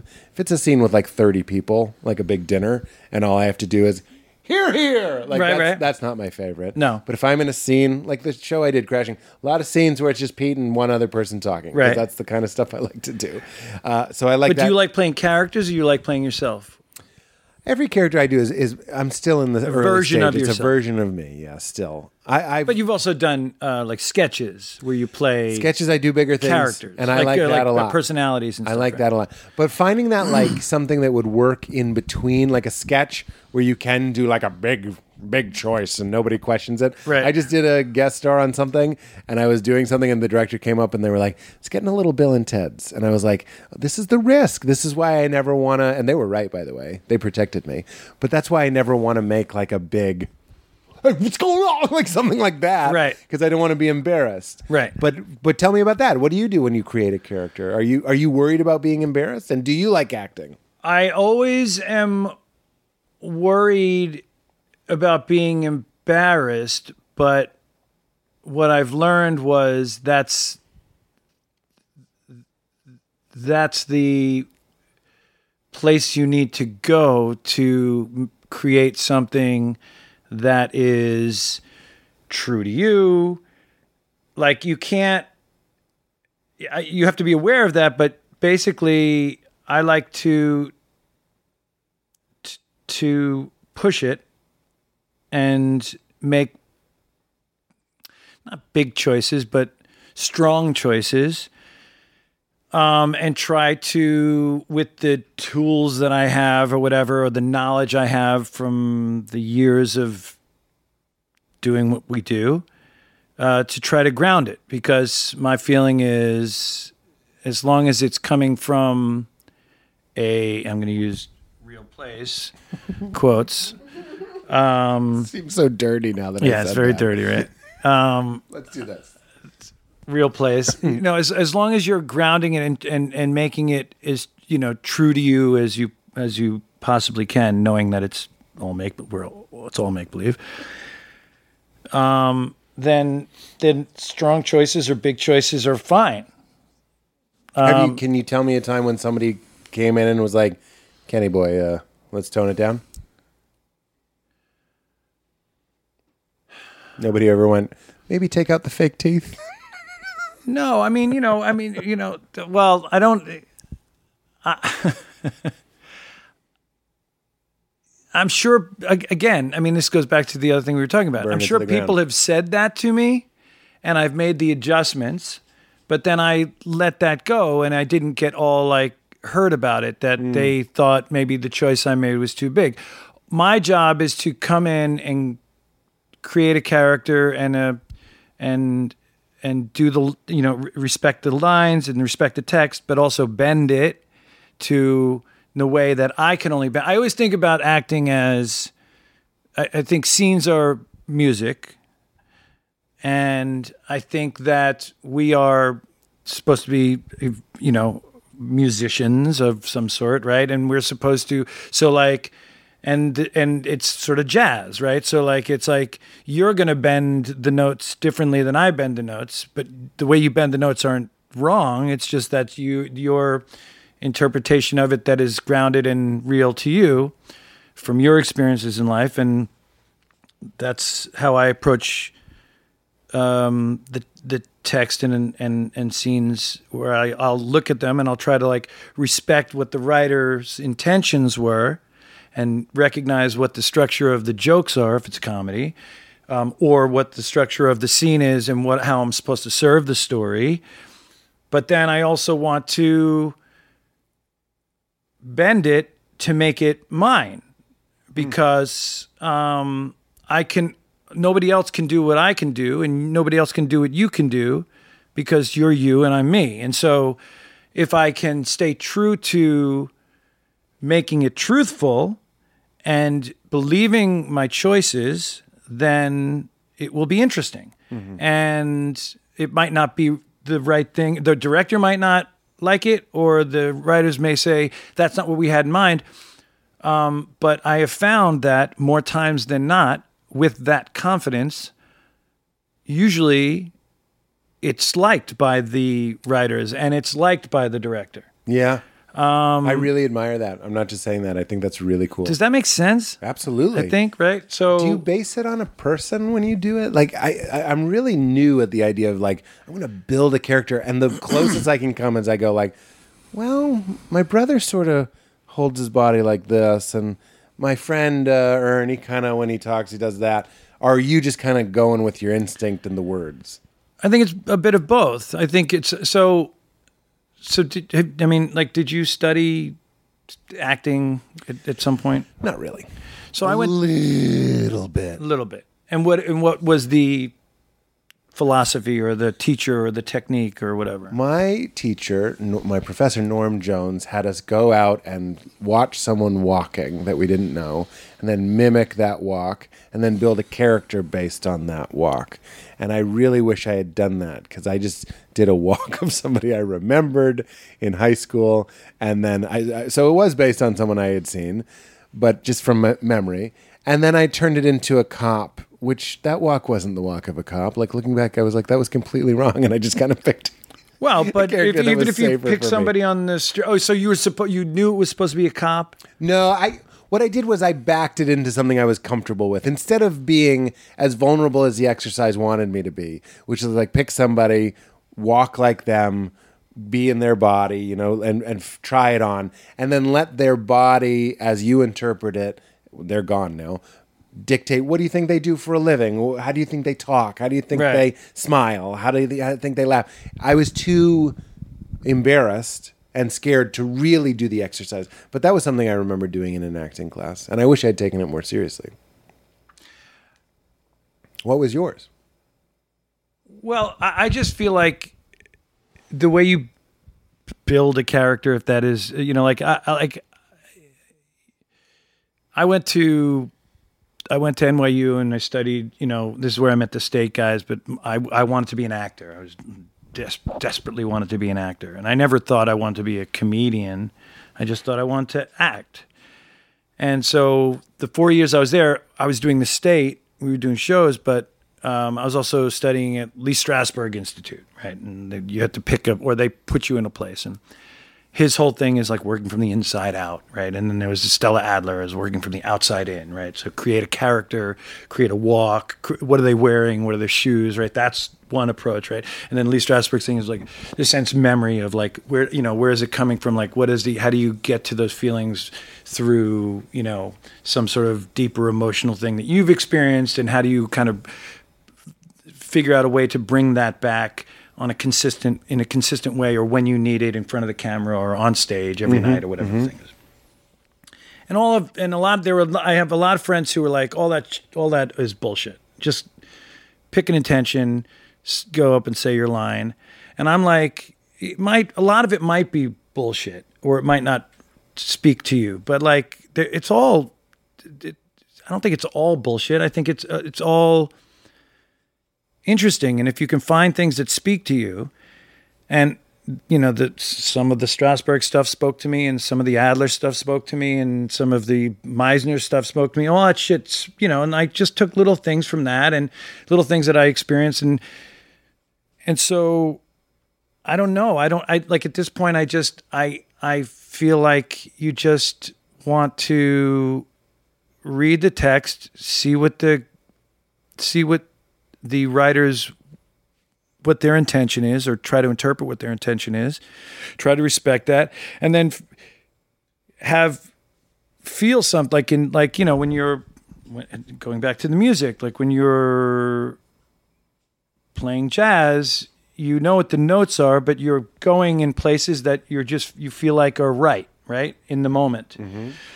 so to give yourself the freedom to do that while making one or two specific choices about a character, either externally or internally, right? Saying, okay, I- I'm I'm going to find something that kind of makes me go to a place of whatever pure happiness or sadness or m- melancholy or whatever the thing is and i'm going to in, you know, in the party down. I, I, I feel like the guy is, you know, a recovering alcoholic and I, I want him to have a military kind of buzz cut because it shows that he's in charge and he's also showing him when he looks in the mirror that he's to stay on course, right? Those are the, so those are the, That was right, your like- choice, the haircut? yeah. Oh, wow. And so I can't picture that character without that haircut. You know what yeah, I mean, I mean, it was, but but it was, you know, then they could have said, no, we don't want you to do that, and I would have been like, okay, and then I would have picked something else. But they were like, yeah, you could do that.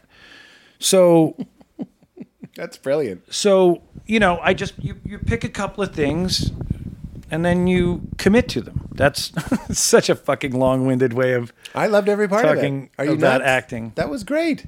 I so loved it. funny. And is there great advice you've been given? Is there something that people? It could be simple. It doesn't have to be great, but like a great piece of advice you got about acting, or about comedy. I mean, I love to watch old clips of comedians and actors talking about acting and comedy and the approach to it. And the thing that I've always, and people always say, comedy and drama are different. And I, I always feel like they're not as different as I I don't think they're enormously different. I think you just need to kind of commit to what the text is and make choices. And um, so I, I like I, I guess I feel like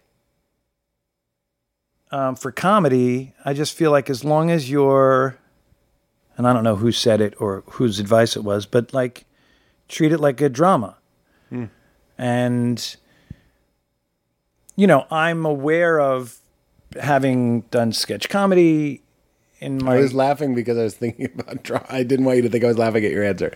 I was thinking about the new Lord of the Rings show and how dramatic it is, Right. And how funny it would be if you were just like, "Run to the woods." you know what I mean? Like, Right, right. it is funny. Like if that was in a comedy, same Yes, performance, same it would performance. be so funny. but when I watch it in drama, I always think about the boom guys over there, and someone's like, "By the sword of Ithriel," and I'm just like, "This is." Hilarious. Yeah. Just when you watch a drama, you go like, "It's okay. This it's okay this is want. what this i guess this, is how they talk and but i mean like you know you, you if it's a dramatic thing you buy it and if it's a comedic thing you buy it and I, I don't know. I mean, I uh, just make sure they buy it. You just make you just make it truthful. But oh, I- what I'm saying is like, but you know, yes, in a comedy you might want to make some bigger choices, but you still have to commit to them and make sure that they're not just for the the laugh. Yeah. like you have to make sure that they're grounded in some sort of truth for the character. Well, when I met you with Ben Sonic the Hedgehog, uh, I told you, which is true, that Wanderlust, which you wrote, NRN, uh, is one of my favorite movies of all time. And when I see your face, I think of you going, a very big moment, if we could talk about it. You're talking about how you're in the porta potty business. And t- for people that haven't seen the movie, you're sort of representing to Paul Rudd's character just sort of the, the grotesqueness of the American dream, how you can get so up your own ass thinking that if you make money, it's good. And if you have a mansion, you're happy. And you, you turn a blind eye to the, Michaela, who I love dearly, Yeah. is clearly on the edge. Like she's she's crying for help. She's going Yeah. to explode. She's suicidal. She's suicidal, exactly. and you're over there thinking you're the winner, Yeah. like you're Captain America because you're a millionaire. And as you're explaining this to Paul, which eventually talk about serving the story, motivates him to go to a commune, which is brilliant. In fact, just like a good hero's journey, they go to the commune and then they leave. This is called resisting the call. It's a great mechanism. You want them to stay, you think they're going to stay, but of course, everybody resists the calling. They resist truth. And then they go and stay with you and you have the moment. This is the moment I really wanted to talk about where you go like every time you see a porta potty, that's money in my pocket and you go ching Yeah. Yeah, yeah, yeah. ching. That's a big swing and it's hilarious. Is that a good example of what you mean by like sometimes in comedy you make a bigger play? Yeah. I guess. I knew it was, but I just I wanted mean, to talk sure. about it. You know, I mean, I mean, I knew the tone and tenor of the of the piece that we were doing, mostly because you know Dave and I wrote it. Yeah. and so I knew that would fit in the tone of the movie. Right, that and helps. so um, I knew that that was in the ballpark. Now we may wasn't- not have used it because you know we may and ed- editorially we may have been like uh, too much in that moment Yeah. but I knew I wasn't going to be like completely off base. But even so, even if you, I think you need to in acting be willing to be uh, to take those risks and be willing to fall on your face, which is not, it- which is such a cliche thing to say. I'm not, It's saying a anything cliche. new, I think you are saying something new. but but um, here's the thing that is tough to do early in your career. It's hard to do it because you're so because if you fuck up, you feel like you're never going to get another chance. Whereas now in my career, right out of the gate, I'm going to go do what I think is the right choice, as opposed to uh, b- being a little hesitant to to do it, Re- respecting the text, respecting the the type and tone of the show that I'm on. But I'm going to take a big swing. That doesn't mean it's a big choice, but I'm going to take a I'm going to drive the scene the way I think the scene should be kind of uh, driven. Mm-hmm. Mm-hmm. Um, and then it's up to the director and the producers to be like, no, or great, let's modulate that. Let's, you know, because it's because you are vulnerable when you're Yeah. in front of the camera and you're you know, you're just giving stuff out there. And so there are times when I've done stuff and nobody came and corrected me. And then I looked at it and I went, ooh, different. It should have been for a, maybe a different movie. But like I, you know, and then it's your job to take that risk. it's your, it, but you, yeah, it's your job to to kind of give them something, and then they can. You gotta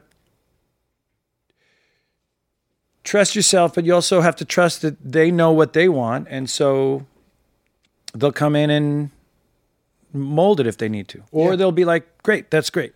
And what was the writing process for Wanderlust like? Dave and I wrote several movies, um, uh, but we lived. Uh, we wanted to write something together, but we were living on separate coasts, and we decided to. Um, we did this thing where we would lock ourselves in a uh, uh, a room for seven days straight, and we worked for twelve hours a day, and the goal was to come out with a, s- a first uh, draft of a script In seven days. in seven days. And we did that for the 10, which we did. And then we did that for Wanderlust.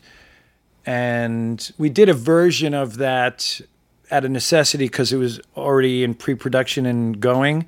But we did a big rewrite of role models. David was already attached to direct, um, slightly different than the other two, uh, but we would lock ourselves in a room for 12 hours straight, seven days straight, and, and the goal was to uh, come out with a, a, a, a first draft. And then, of course, it would take a year to rework it, d- you know, d- uh, Finesse. finesse it. But we had that hard copy, which is The hardest thing to do. the hardest thing to do, right? And then you and you could feel it, and it, it motivated you. You're like, oh, okay, we have a story. Now, how do we make it really good? What Yeah. are the we have the bones now? Let's add some meat to it, the proper meat to it. yeah. So we did that with the ten, and then we did that with uh, uh, uh, uh, Wanderlust, and then we did that with another movie that we didn't make, but. Um, So 12 hours. 12 In a hours a, room, day yeah, literally? yeah so we would so we would get together because it was out of it was out of necessity because we weren't able to uh, you know we were both working on other things so we're like okay let's take this week put it on the calendar and we're going to bang out a first draft and then we can go back and forth on you know whatever So you guys would do this together, like did it in the room in, the, room together. No David writer's is assistant. Just no, you guys. David is a faster typer than I am, and so David would mostly type, and we would just and I would stand there and we would act stuff out and and we would bang it out. What what is the phone and break and food policies here? The uh, so the way it would work is um, uh, uh, we'd have lunch, and there'd be food in the house to snack on, and um, that would be it. And so you know, uh, we, we the structure was the first two days. The first day, come up with an idea, and within the first two days, have a outline on a board, and then the next five days was twenty pages a day Wow. and uh, that's what it would be. And so we would, I think it was the first twelve hours or the first six hours, any eh, throw anything up on the board, any ideas. Uh, it's a movie. This is the movie. And how about a movie about this? How about a movie about this? Then the second half of the day and this full next day was, or, or at lunch, decide what the idea is, then um, and we can come in with ideas. Like you know, it's not like Yeah. don't come in. You know, w- so David, That sounds pr- planned. yeah. You can. right? But but uh, but you know, and then but then we would go. Okay, let's now let's outline it. Okay, the first act is da da da. Here's some you know cards. Here's what happens in the second act and the third act. This is happens right, and then that's done by the and we write it out. We put it on the board, and that's done by the second day, and then twenty pages a day. Wow. And then at the end, it's what's fun is like you finish it, and it's a god, it's a mess. It's an absolute mess because like all the ideas you had for the last two or three days weren't represented in the first two, you know, two days of writing the twenty pages or the first forty pages, but you figured out your answers to the first forty pages. So like, so then we don't read it for a week or two, and then we both read it, and then we talk about it, and then that's when we start the rewriting. And what made you want to do a movie about a commune? we had watched some uh, s- s- Swedish movie called Together. I don't know why that made me laugh. Some Swedish. It's called Together, and it was Okay. really good. Uh-huh. And there was a a scene about an open a couple trying to be open and the guy sort of being slightly uncomfortable with it but like being like yeah let's do it and we use that as sort of a jumping off thing of like sort of a seed to kind of build the whole story around Okay. That's fantastic. and in the original version of Wanderlust, which we shot, but then we went back and did reshoots um, because it didn't test well.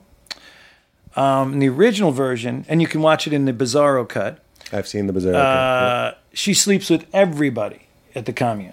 Mm-hmm. Like Jennifer sleeps with Justin and then everybody else at the commune, Mm-hmm. including Alan Alda, who gives a wonderful speech to Paul when he's looking around for her. I don't know if you've seen that in the Bizarro cut, but. Um, and then, of course, people, when we tested it, were like, what? Jennifer Aniston sleeps with everybody in the commune and she's not, she doesn't feel bad about it? Like, and we're like, yeah, that's the, she's embracing the whole concept of the, um, and so then, then we had to, see how that might not test well. yeah. And we're like, yeah, uh, you think that people are going to love that? Or like, yeah, so then we had to go back and make her have regrets about it and then Mm. also bring in a, a, a make justin's character have a instead of it just being a love triangle he had to be trying to screw the commune over and sell it and not be really who he was Oh, that was added. that was added Oh, which wow. to me is fine and i get it It reminds me of adaptation. Have you seen adaptation? yeah I love adaptation, and when Charlie Kaufman in the movie realizes his movie isn't a good movie, and then it turns into a drug heist movie. yeah yeah yeah I, I think it's one of the most brilliant movies ever because the movie itself has an existential crisis and Yeah. goes like, and they're snorting the orchids. you know? so it's a le- it's not wrong. I've actually never bumped, as we say, on the fact that the commune guy was evil. Well, originally it was a smaller movie, right? And then we sold it to Universal, and so it became a bigger movie. And their thing is like, you got to make it a bigger movie, essentially, right? Right. Whereas when we did it, it was just a love triangle. It was like Justin, Jen, J- you know, Jen's character goes there, embraces the philosophy, and Justin falls in love with her, and then wants to pos- possess her, and and so he's no longer embracing the philosophy. Like he's he's not true to the philosophy of everybody loving everybody. Paul's character is Paul's character, who's like, whoa, I, I, you know, he just wanted to have a little something on the side in that moment. He was titillated by it, but he didn't. The philosophy never s- spoke to him. Right. He just was like, "Hey, wouldn't it be great if I can sleep with Malin?" You know, like that was Right. his whole thing. Right. And so it was just a love triangle thing. But then you had to make it a bigger movie. Then we had to make it a bigger movie, and so he became a guy who was trying to screw over the whole commune, as opposed to a guy who was just so deeply in love with Jennifer, Jennifer's character, that he just wanted to possess her and, and steal her from Paul. I see. I love it, and I need it. So, you, well, you got both versions. Here's a question for you. Yeah, buddy. And it might. It, I don't know how you do this. It might be just pressing pause. You have to pee-pee? I have to pee. Yeah, you know it's right in the house. You can put that right on your dinghy.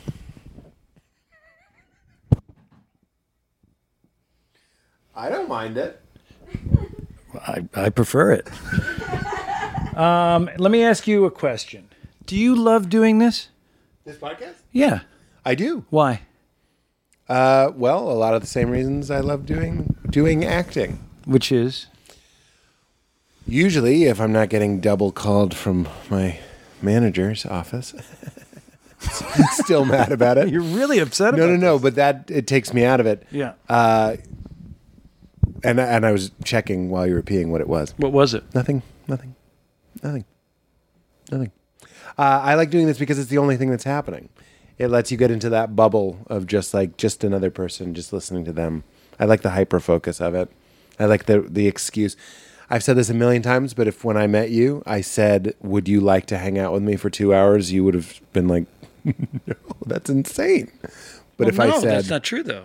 well, with you, because you're a real bee love sweetie Petey. I call you a sweetie Petey, but you're really sweetie. You're a sweet. You're a sweet relish. Yeah, thanks. You're a sweet pickle. Um, so I love that you would do that and that you're living that kind of life. But you know, take anybody else. Jason Alexander, who I mentioned, Kevin Smith. Right. Most people, and I'm the same way. If you were just like, let's hang out for two hours, just Right. us, and we'll just talk on a couch, everyone would say no to that. When I would say that's almost always exactly what we need is to like just be heard and to hear another person locked on in conversation for a little bubble of time where you're not looking at your phone and you're not thinking about anything else. I mean, what's better than that? Well, I hear you, and that's wonderful.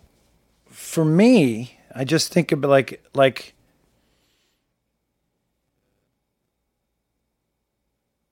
my. Uh, but it's not just you and I talking, right? It's Because it's shared. because it's shared. You get over that pretty quickly, though. I mean, I did in, in waves, in moments during this. So I, I just so you understand. Yeah, that yeah, yeah, tell Part me. of Hmm. I have there is an anxiety that I have brought with me to this. Part of it was in the not sitting down bit, not wanting to start right to avoid the Interesting, uh, uh, the act of opening up, or not even act the Yeah. get, getting to a, a a place of opening up, and I think it's because I don't think I have anything valuable to say. Well, you're not alone there. uh, when Um, I asked, I told Jason Alexander it was two hours, and he was like, "I don't think anybody wants to listen to me for two hours." Isn't that nice? Here you are, I, and I'm, I'm at least saying yes, you do. You know what I'm saying? Right. Isn't that a nice little message in and of itself yeah, that I've enjoyed it the whole time, and you did have plenty to say for two hours. yeah, So you did something you didn't know you had in you. yeah, yeah, yeah, yeah, yeah, yeah. But I know what you mean. I just you have to understand. I've been doing it for ten years, so like you you over ten years, you do it so much that you stop worrying altogether about the reception. How long have you? You think about the reception, but you don't worry about it. And okay, well, I can ask you these questions later because you, you're. I guess you're supposed to be asking questions. it's, it's fine. It's all good. Um. So what were we talking about? Oh, you have the last couple questions. Are you ready? Are you excited? And by the way, anything you said that you want to take out, you're allowed to. For- No, I don't think I said anything that's Really? Oh Jesus. Well, gonna but touch your knee until I go gently. back and listen to it, you know, Touch your knee gently. No, no, no. Ninety-nine point nine nine nine nine percent of people don't do that. I just want you to know that it's not.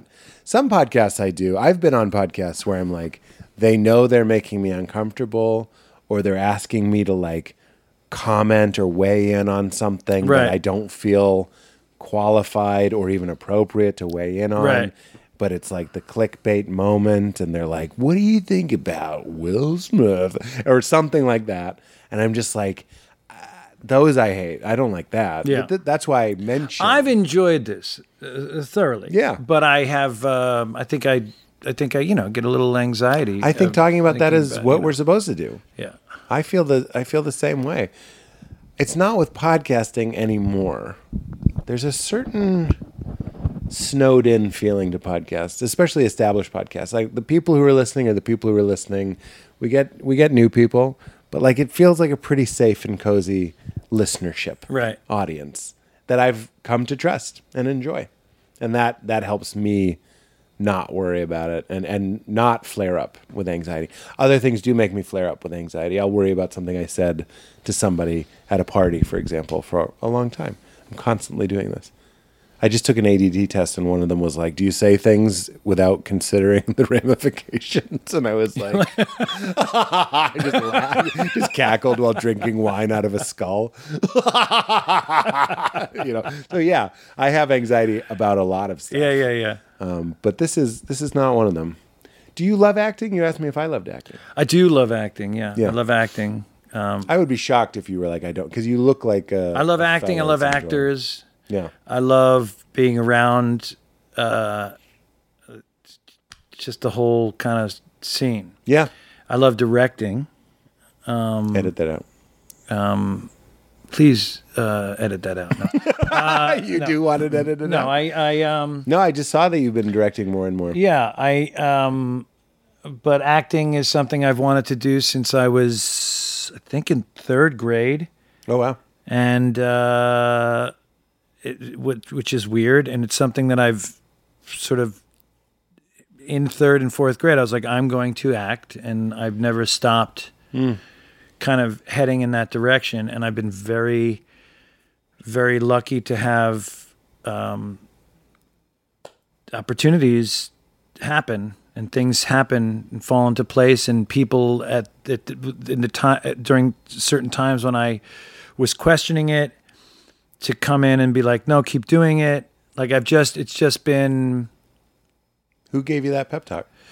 I mean, there were people in high school. There were people in uh, college. Um, I feel like uh, when I came out here, and there was you know there was a slow period. I had um, uh, a person kind of be there and give me the time and the pep talk I needed to kind of continue going.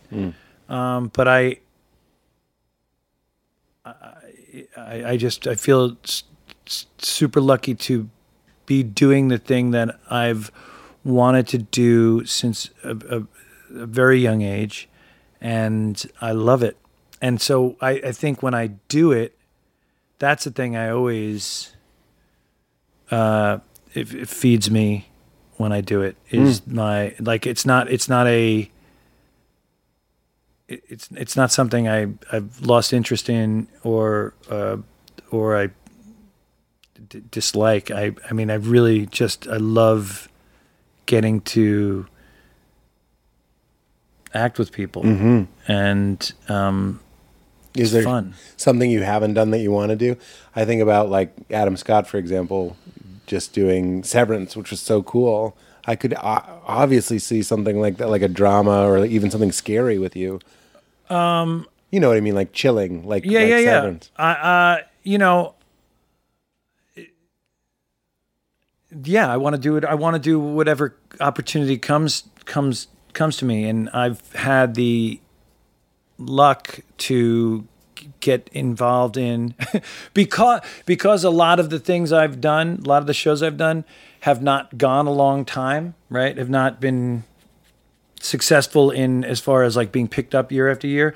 I've had the the luxury of doing a bunch of a bunch of things. Yeah. And a number of those things have become culty, right? Yep. And but but it's given me the opportunity to do wh- whatever Burning Love and Eastbound and Down and uh, uh, you know Party Down and um, you know uh, a number number of different things and so uh, you know the other two that I'm on right now and um uh but they're Because you all didn't comedies just they're get all, on- oh, but sorry. they're all comedies and and you know it'd be interesting to do something a little bit more dramatic but um you know if that comes along great if it doesn't fine Yeah, I'm not like a comedic actor who's like, I need to do some drama. I've Right. always wanted that. I mean, it would be great. And I think I would have a blast doing it. And I think I'd ho- hold my own, but I don't. But I, you know, I'd like to do a western because they always seem like fun to do. you Yeah, know, like yeah, to, yeah, Like to yeah. en- enjoy being in like a, doing a, a story that's involves cowboys and horses. you'd be a great cow. That'd be fun. and Tony Robbins. Although you puts know, his I, I up. don't think I have the uh, the um, mustache. no the cowboy accent for it. Right? I think I Donkey. am still too Long Island. Donkey is Long very- Island yeah. cowboy. Um, Okay, there you go. Long Island Cowboy is the name of the movie. Long Island cowboy. You're perfect for it. Well, there was a there was a many years ago. Uh, James, do you know James Roday? Oh, he's not Roday anymore. Is it James Ro- Rodriguez now? Hmm. Is it? Yeah. Uh, I did a show with him, and we would always talk about doing a movie called Dracula, Dracula Long Island. Dracula, Long Island. Yeah, exa- so it's just all long, like heavy, thick Long Island accents, and Oh my Dracula's God. very Long Islandy, and it's awesome, you know. Try some of this blood; it's awesome. Dracula, Long Island. We never did it. Well, here we go. Th this is the the questions I ask everybody. Have you ever almost died? Yes. Um, Have at it. So I was. I'd love to hear. I was uh, doing the state. You familiar with the state? Yeah. Okay, so the state um, was on MTV in the from '93 to '95, and uh, in the middle of that, me, Mike Black, Mike Showalter, and Joe Latruglio decided we're going to drive between seasons. We're going to drive cross country. And, do, and so we rent. Uh, so we uh, got one of the uh, vans that they use. You know, um, what do you call the the the, the uh, on set that the you know the 15 passenger kind of van. We pulled out the back seat and put all our shit in it and made like a bed in the back and like you know we were, you know, we were just gonna drive. It was a passenger van and, and we were gonna drive cross country four weeks, five weeks, and we made it to Austin, Texas within a week. And we were going to go from Austin or a couple of weeks, whatever. And we were going to go from Austin to uh, Vegas in one drive, which is a Hmm. Yikes. long drive. That's right? brutal. So we decided, okay, two of us are gonna be able to drink. Black didn't drink, and one of us is gonna just drive the night shift uh, uh, from Austin to wherever when till the sun comes up, and then Black will I'll wake up Mike Black, and he'll drive the next twelve hours, and we'll make it to uh, Grand Canyon. Grand Canyon. I hate this We're gonna make it to story. the Grand Canyon. So I drove through the night. So we so everybody so everybody hung out, partied in Austin. I drank a bunch of coffee. I partied. I st- hang out, hung out with everybody. I drank a bunch of coffee, and drove through the night, through uh, and then woke up Mike Black when the sun came up. You did it. I did it. I got it. Nodding off. No, Strong. Up, strong. Woke up black. You ready to drive? No. Are you ready to drive? Yeah, I just need a Dr. Pepper. So we pulled over at the gas station. He got a Dr. Pepper. He started driving. My, Joe Latruglia is in the passenger seat, seatbelt on. I'm in the seat behind, which is a long seat, passenger van, right? With nothing in between me and the, the front not seatbelt on. Showalter is in the next big long seat, and so when he flies forward, he hits the seat in front of him. Black starts driving for about an hour. I go to sleep, and I hear a scream and bumps, and we're driving off the road. and uh, and we're running over these small trees, running over small trees. But the car is on cruise control. So when it's hitting these small trees and like, you know, like they're just like folding over the small, like little, Yeah, yeah, yeah. the car keeps going, vroom, keeps like p- trying to get to 70 again. He's on cruise control at 70. And Mike Black, like, is, oh, and so he's preoccupied because when we hit something, I fly forward and go, and I turn my back and I go into the, um, the, the, the uh, charger that back then we had a like a DVD charger that was sort of like a cigar that you put in the um, Yeah, yeah, sure. cigarette thing. Yeah. And so that hit me in the seventh vertebrae. So I hit that push and and and Black is holding me and he's and he's trying to like m- make sure I don't go flying all over the place because we're just like driving like this. And so the road goes like this, and he just like slowly drove off the side of the road, and it's and it, and then there's a, so finally we hit a there's like a ravine that goes, like that, uh, perpendicular to the road, and it's sort of like that. So the truck, so so it's like a V. So the the the van goes into it, the front wheels hit it, blow out, and then it pops out, right? And then the van stops. So that's how we s- how that's how the car stopped. The van stopped. Are you in excruciating pain right now? I'm in shock. Yeah. We're all in shock. In fact, the car behind us watched it happen and so is o- on the road about you know 50 yards from where where we split off with them. And they get out and Mike Black gets out of the car and goes, "Good morning." And that's how that was his thing. Showalter immediately starts smoking cigarettes with Joe, they're trying to figure out where the cigarettes are. And I'm feeling like something happened to my back. Um, but about 50 to 100 yards up, there's another ravine that goes not like that, but goes like that, like a square Like a pit. like a pit. So if we, if if Mike had fallen asleep at the wheel, That's what happened. yeah, Mike fell asleep at the wheel.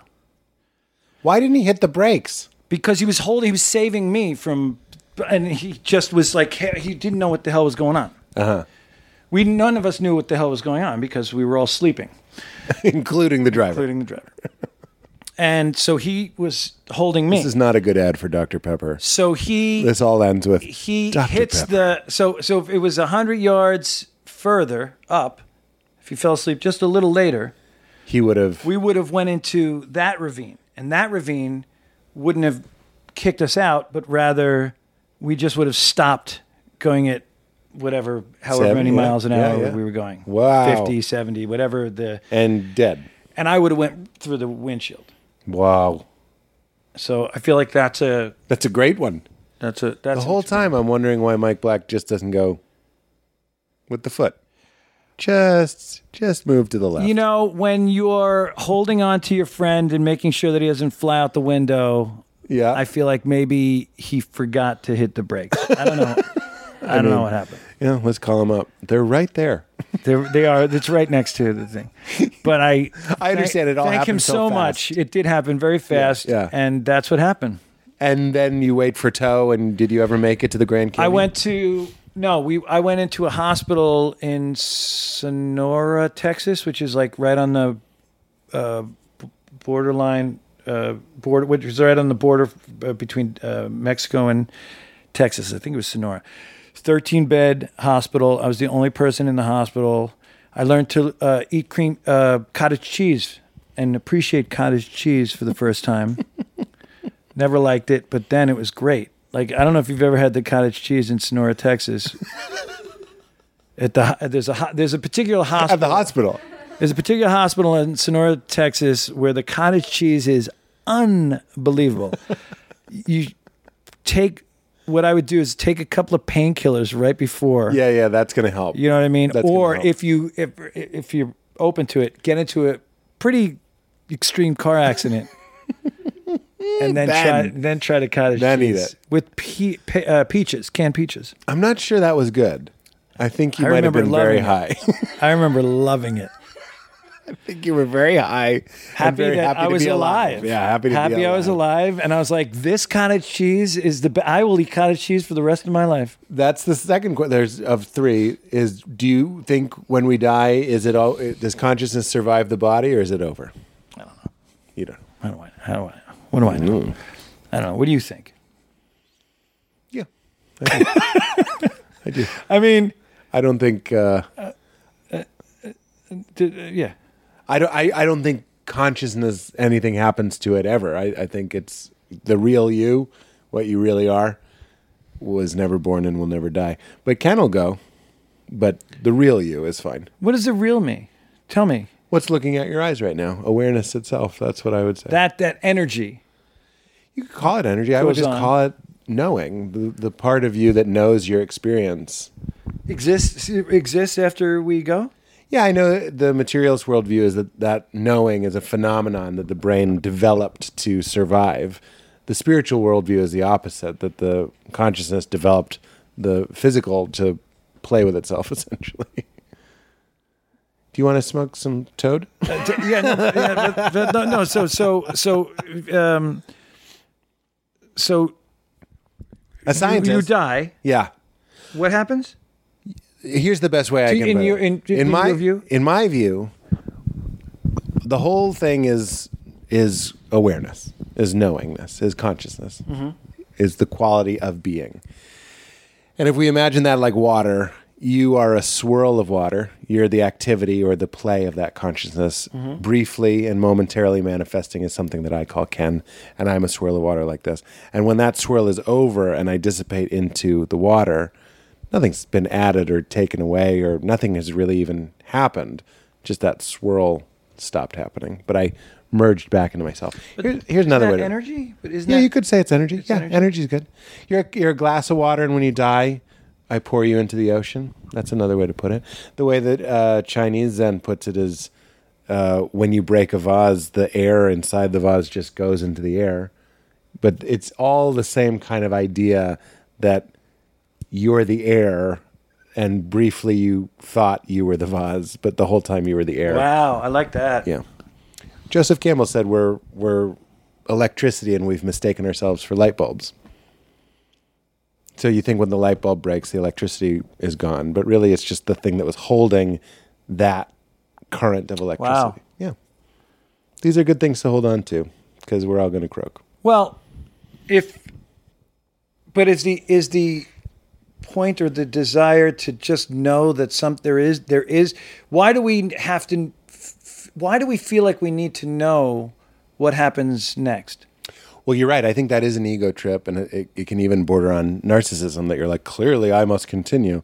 I want to know the nature of being itself because it's who I am. I want to know myself.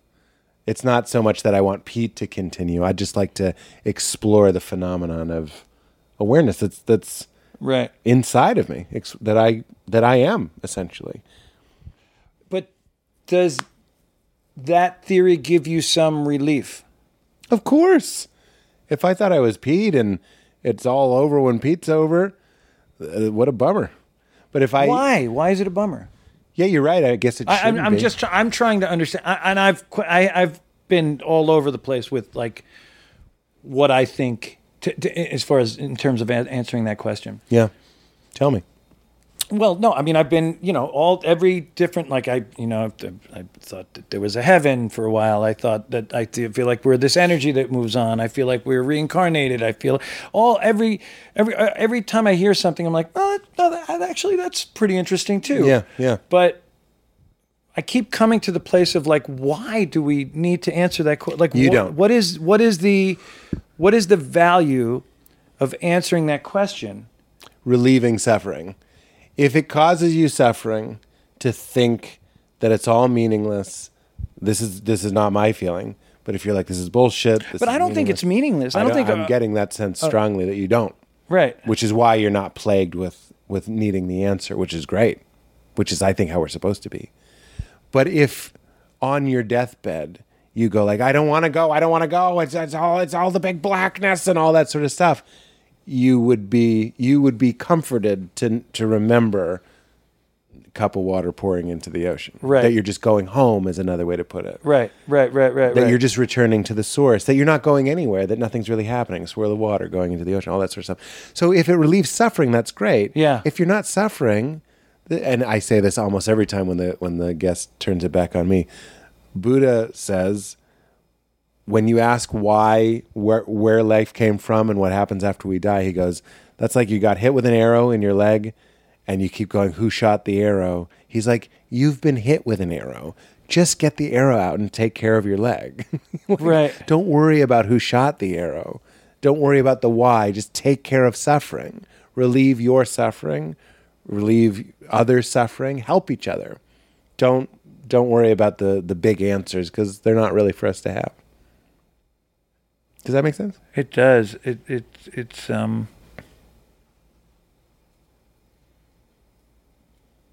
It's a lot. It's good lot, I hope. Yes, of course. I Big- mean, it's you know, it's it's it, it's just it's it's such a crazy thing to think about. Um, I guess for me, I've I I I want I've stopped thinking about it because of of all the it just feel it just feels like it doesn't it, ultimately it doesn't matter and i'm not and it, right does that make sense like it doesn't I think a, a nice way to put that is there's nothing to worry about. There's I- I nothing to would say worry that, yeah. about. there's nothing to worry about. there's nothing to worry I think yes that's, that's a- a nicer way to put That's a it yes. gr- it doesn't matter s- seems powerless or whatever, but I think if you asked well it is powerless right yes, but there's nothing to have power over any anyway. You know what I mean? Like you can surrender. Right. You can trust is another way to put it if you don't like the word surrender. You can trust it. I like what we came up with. There's nothing to worry about. I think if you ask the enlightened people that have lived, that are living, you say, is there anything to worry about? Unanimously, they would say, there's nothing to worry about yeah that when they meet l- God, when they have God encounters, or God just being a word for the origin, for the beginning, when they meet the essential nature of what we are, they meet a lover, not a tyrant. They meet something that's seducing us, that delights in us. For sure. That we can trust. for sure that wants to play with us, uh, all of that sort of stuff. But it's not malicious or horrible. So No. the bet, but the, you you realize this is what what you're feeling, which is gorgeous. A lot of people need help to get there because they were told about the scary god, the alcoholic dad god, the the devil, all these sorts of things. But if you can just get quiet and, and look at what you are, maybe there's breathing techniques, there's meditation, all that sort of stuff. But if you can settle down and get into it, we're back to being love. You go like, oh, this whole thing is is the delight of a giant yes, and you are that yes, and deep down you are that yes, and that yes can't be hurt.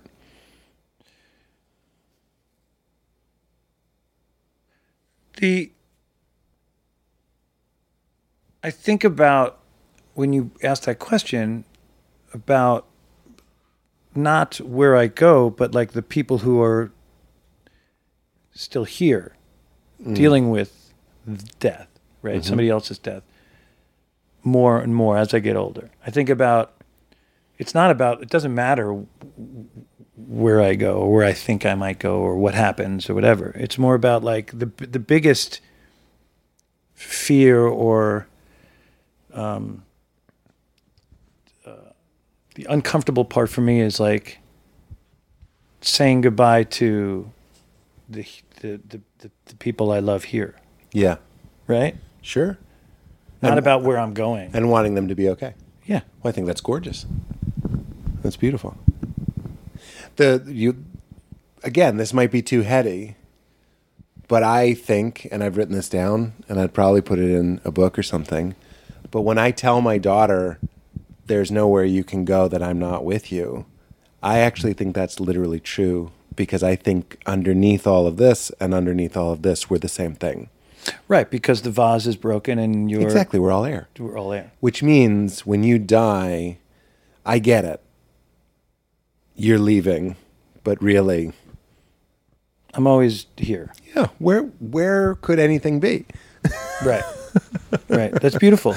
Right. So, but That's beautiful. That's what I would tell my own daughter on my own deathbed. I would just be like, literally, I'm not going anywhere. I'm I here. can't- Ramana Maharshi, a great Indian saint, said his devotees were saying when he was dying, they said, "Don't go, don't go," and he goes, "Don't be silly. Where could I go?" And that is the That's perspective of an of an enlightened being, somebody that understands what's going on, is that we're perceiving what's happening linearly, but really, it's just the the Jewish tradition would say God is one. Look to any other faith for other ways of saying that. it's all one. Yeah. So don't worry. That's beautiful. That's the whole thing. well, you you you're really representing it, man. I love how fearless and unencumbered and and how loving you are. I think it's really special, oh, thanks. especially for somebody that's so talented. A lot of comedians come in and they and they have a lot of like, but you know, and you're just kind of like, you're like your outfit, very. By the fun way, speaking and of which, sunny. I don't know if we said it on camera. This was a, this was a, this was a, uh, what was it, Mister? this was uh, Mr. Turk. This Mr. was- Turk. This was for, um, you know, I know it's past Labor Day, but I just felt with the heat and everything, it's, it's worth coming in. I'm so glad we had that that little God chat. And brought to you by MrTurk.com slash Marino, course, yes. I believe. Yeah. It's for, for 10% 15, added. 15% off. No, I thought it was all Oh. added. purchases. okay, no, it's off. Okay, good. Here's the last question. Um, can you tell me a time in your life? I know we burn the bridge. This is how I say it about my memory. I go, the bridge is on fire behind me, like it's burning Yes. as I'm crossing. Um, with that in mind, with no pressure, can you remember the first thing you said to me today? I'm just kidding. Can you? No. No, I know. Can you think of a time in your life that you laughed so hard you were crying, your belly hurt? Um, it doesn't have to be, I always say this, but it's true. It doesn't have to be a great story. It could have been in college. It could have been when you were eight years old. Somebody fell, somebody farted, a dog walked in the room. It just like something. But even if you can't remember the circumstance, if you start with how old you are, who you're with, uh, that sort of thing, It's such a bummer because like you can't. I, I can I can remember crying. I can I I know I've cried so hard I've laughed. I mean I'm Hmm. I know I've laughed so hard I've cried. rather, Yes. right. I know that happened. in A the number state- of times. The state time, or were there ever times on set? Here's a good way to. but I don't, I don't, I can't remember. I, it- I cannot, for the life of me, in this moment, tell you a specific. I was, I mean, clearly the accident was right there. Yeah. for your answer, but I don't know. Let me give you this hook to see if you can pick it up with this. You're doing a scene in something you've shot, and it's so funny you keep ruining it because you're laughing. Erection selection? Were you on the set that day? I was on the set that day. I don't tend to laugh again. I think it's because I don't know because everything's. I don't get too high or too low. That like I don't. I don't feel like I break too much yeah. in things, and so I don't know. I don't know. I know things make me laugh. Wait, let me ask you this then. This is a. that- What's your fart policy with your wife? You ripping him? and if she gives me the look of like stop ripping him, I'll stop for a while. But like you know, I enjoy a good like fart, and I like I like I like farting loud. Lately, you know, when, wife just said I that to when I me. put on a little weight, the fart, you know, like uh, it's interesting to listen to how the fart sounds change, right? Because they're passing through a little bit more skin, so they go, you know, pop, pop, pop, pop, pop, pop, pop, pop, pop, pop, you know, or unless it's a real like heavy one that goes, "Pwah, pwah," right? But like when I'm doing my You can tell your weight by the sound of your fart. Yes. I could play you three For farts, sure, and I you'd could- tell you the, your weight. Yes, yes, yes. Because like, as if I'm like, if I'm down to like good fighting weight for my age, right? Like, you know, it comes out like wow, right? But if I'm, but if I've been eating a number of hamburgers and some French fries, and um, I'm not working out every day consistently, uh, my butt will not be as tight, and so it will be like. Blah, blah, blah, blah, blah, blah, blah, blah, blah, blah, blah, blah, blah. You're like, got to get to the gym. I got to get to the gym. It's my bu- it's my butt telling me time to hit the gym. Oh my god! And then sometimes if my wife or myself, if I don't or or so- well, there's I mean we can get into a whole fart conversation, but I know that. but like sometimes if I've showered Mm-hmm. and I'm just just showered, I'll reach down and like an easy release. and I'll like pull one cheek out. Spread for easy And go- release. yeah, yeah, right? yeah. Do one of those. Yeah, yeah. But you really gotta, because sometimes you do it and you think, oh, it's fine. I've I've done. I've pulled enough butt cheek away to get it out. But no, it still goes plop, and then it's like I, you know, and and like my wife will I look at just me, showered. and I'm like, I I try to do it quiet, but then sometimes when you do the the little ones, yeah, right? Yeah. Sometimes for some reason that means the stink is like. It's worse. It's worse. And is that because it? It was a because full- when it comes out with a brrrr, it like sort of scatters it, scatters the smell. But when you like let it have a clear lane, right? It's like potent. It's like intense. oh yeah, it's like bear spray. It's like bear just a spray. It's like bear spray. And then it's like, God damn it! I should have just made the sound, and then the stink wouldn't have been as bad. When you make the sound, it's like those little play vacuum cleaners that toddlers use. That Yeah, yeah, yeah. it yeah. moves the smell all around in, It moves in it all every around. direction. Right. And so it's like you get a little bit, but it's not But not bad. a bear spray. But the bear spray. I feel like you and I, we didn't laugh as much as I wanted us to laugh No. because you're so funny and you're so quick and great with jokes. And I wanted to, um, let, I wanted to, I wanted to, I wanted to talk about things that weren't, I wanted to talk about surface jokey things. To keep it light and, keep it and to light. do more bits. So, so I'm sorry if I Well, didn't do enough bits. You're silly. You listen to Ben Schwartz, who, when I asked him to do it, he said, I'll only do it, but I don't want to go too deep.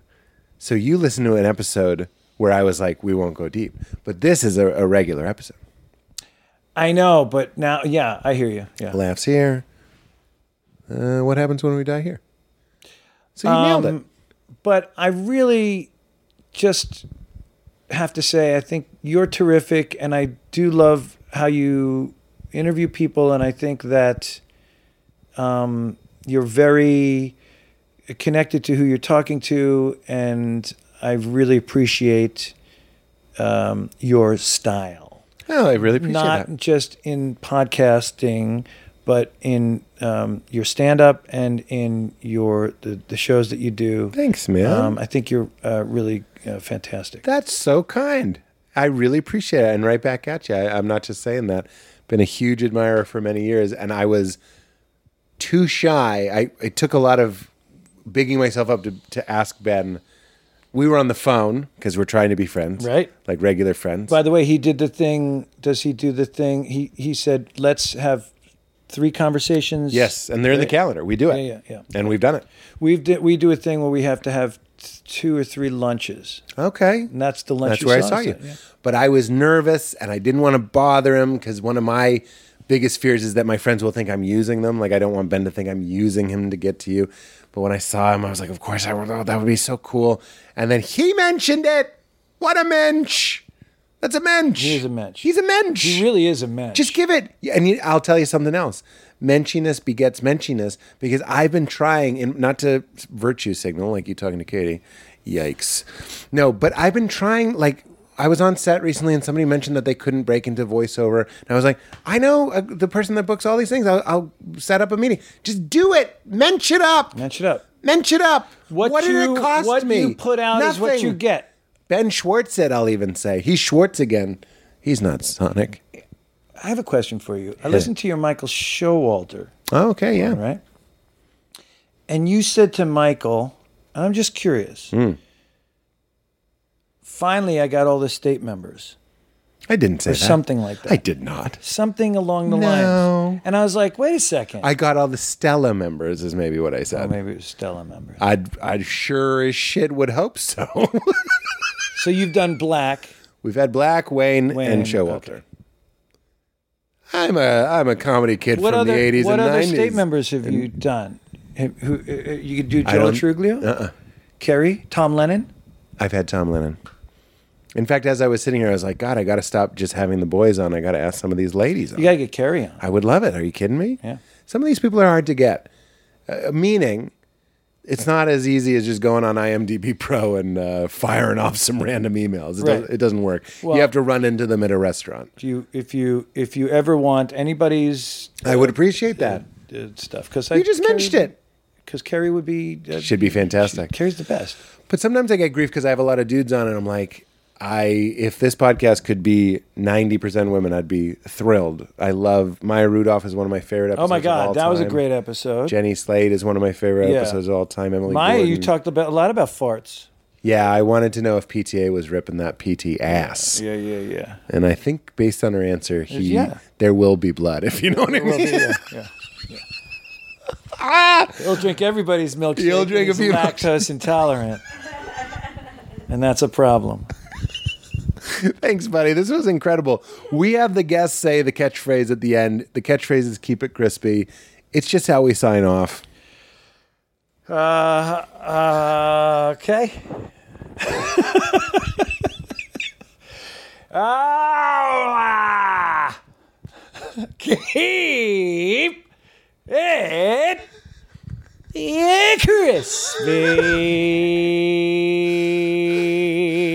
crispy. You did it. You did what we talked about the whole episode. You made a big choice that was grounded. What a great way to end. Thank you. know where it all came from.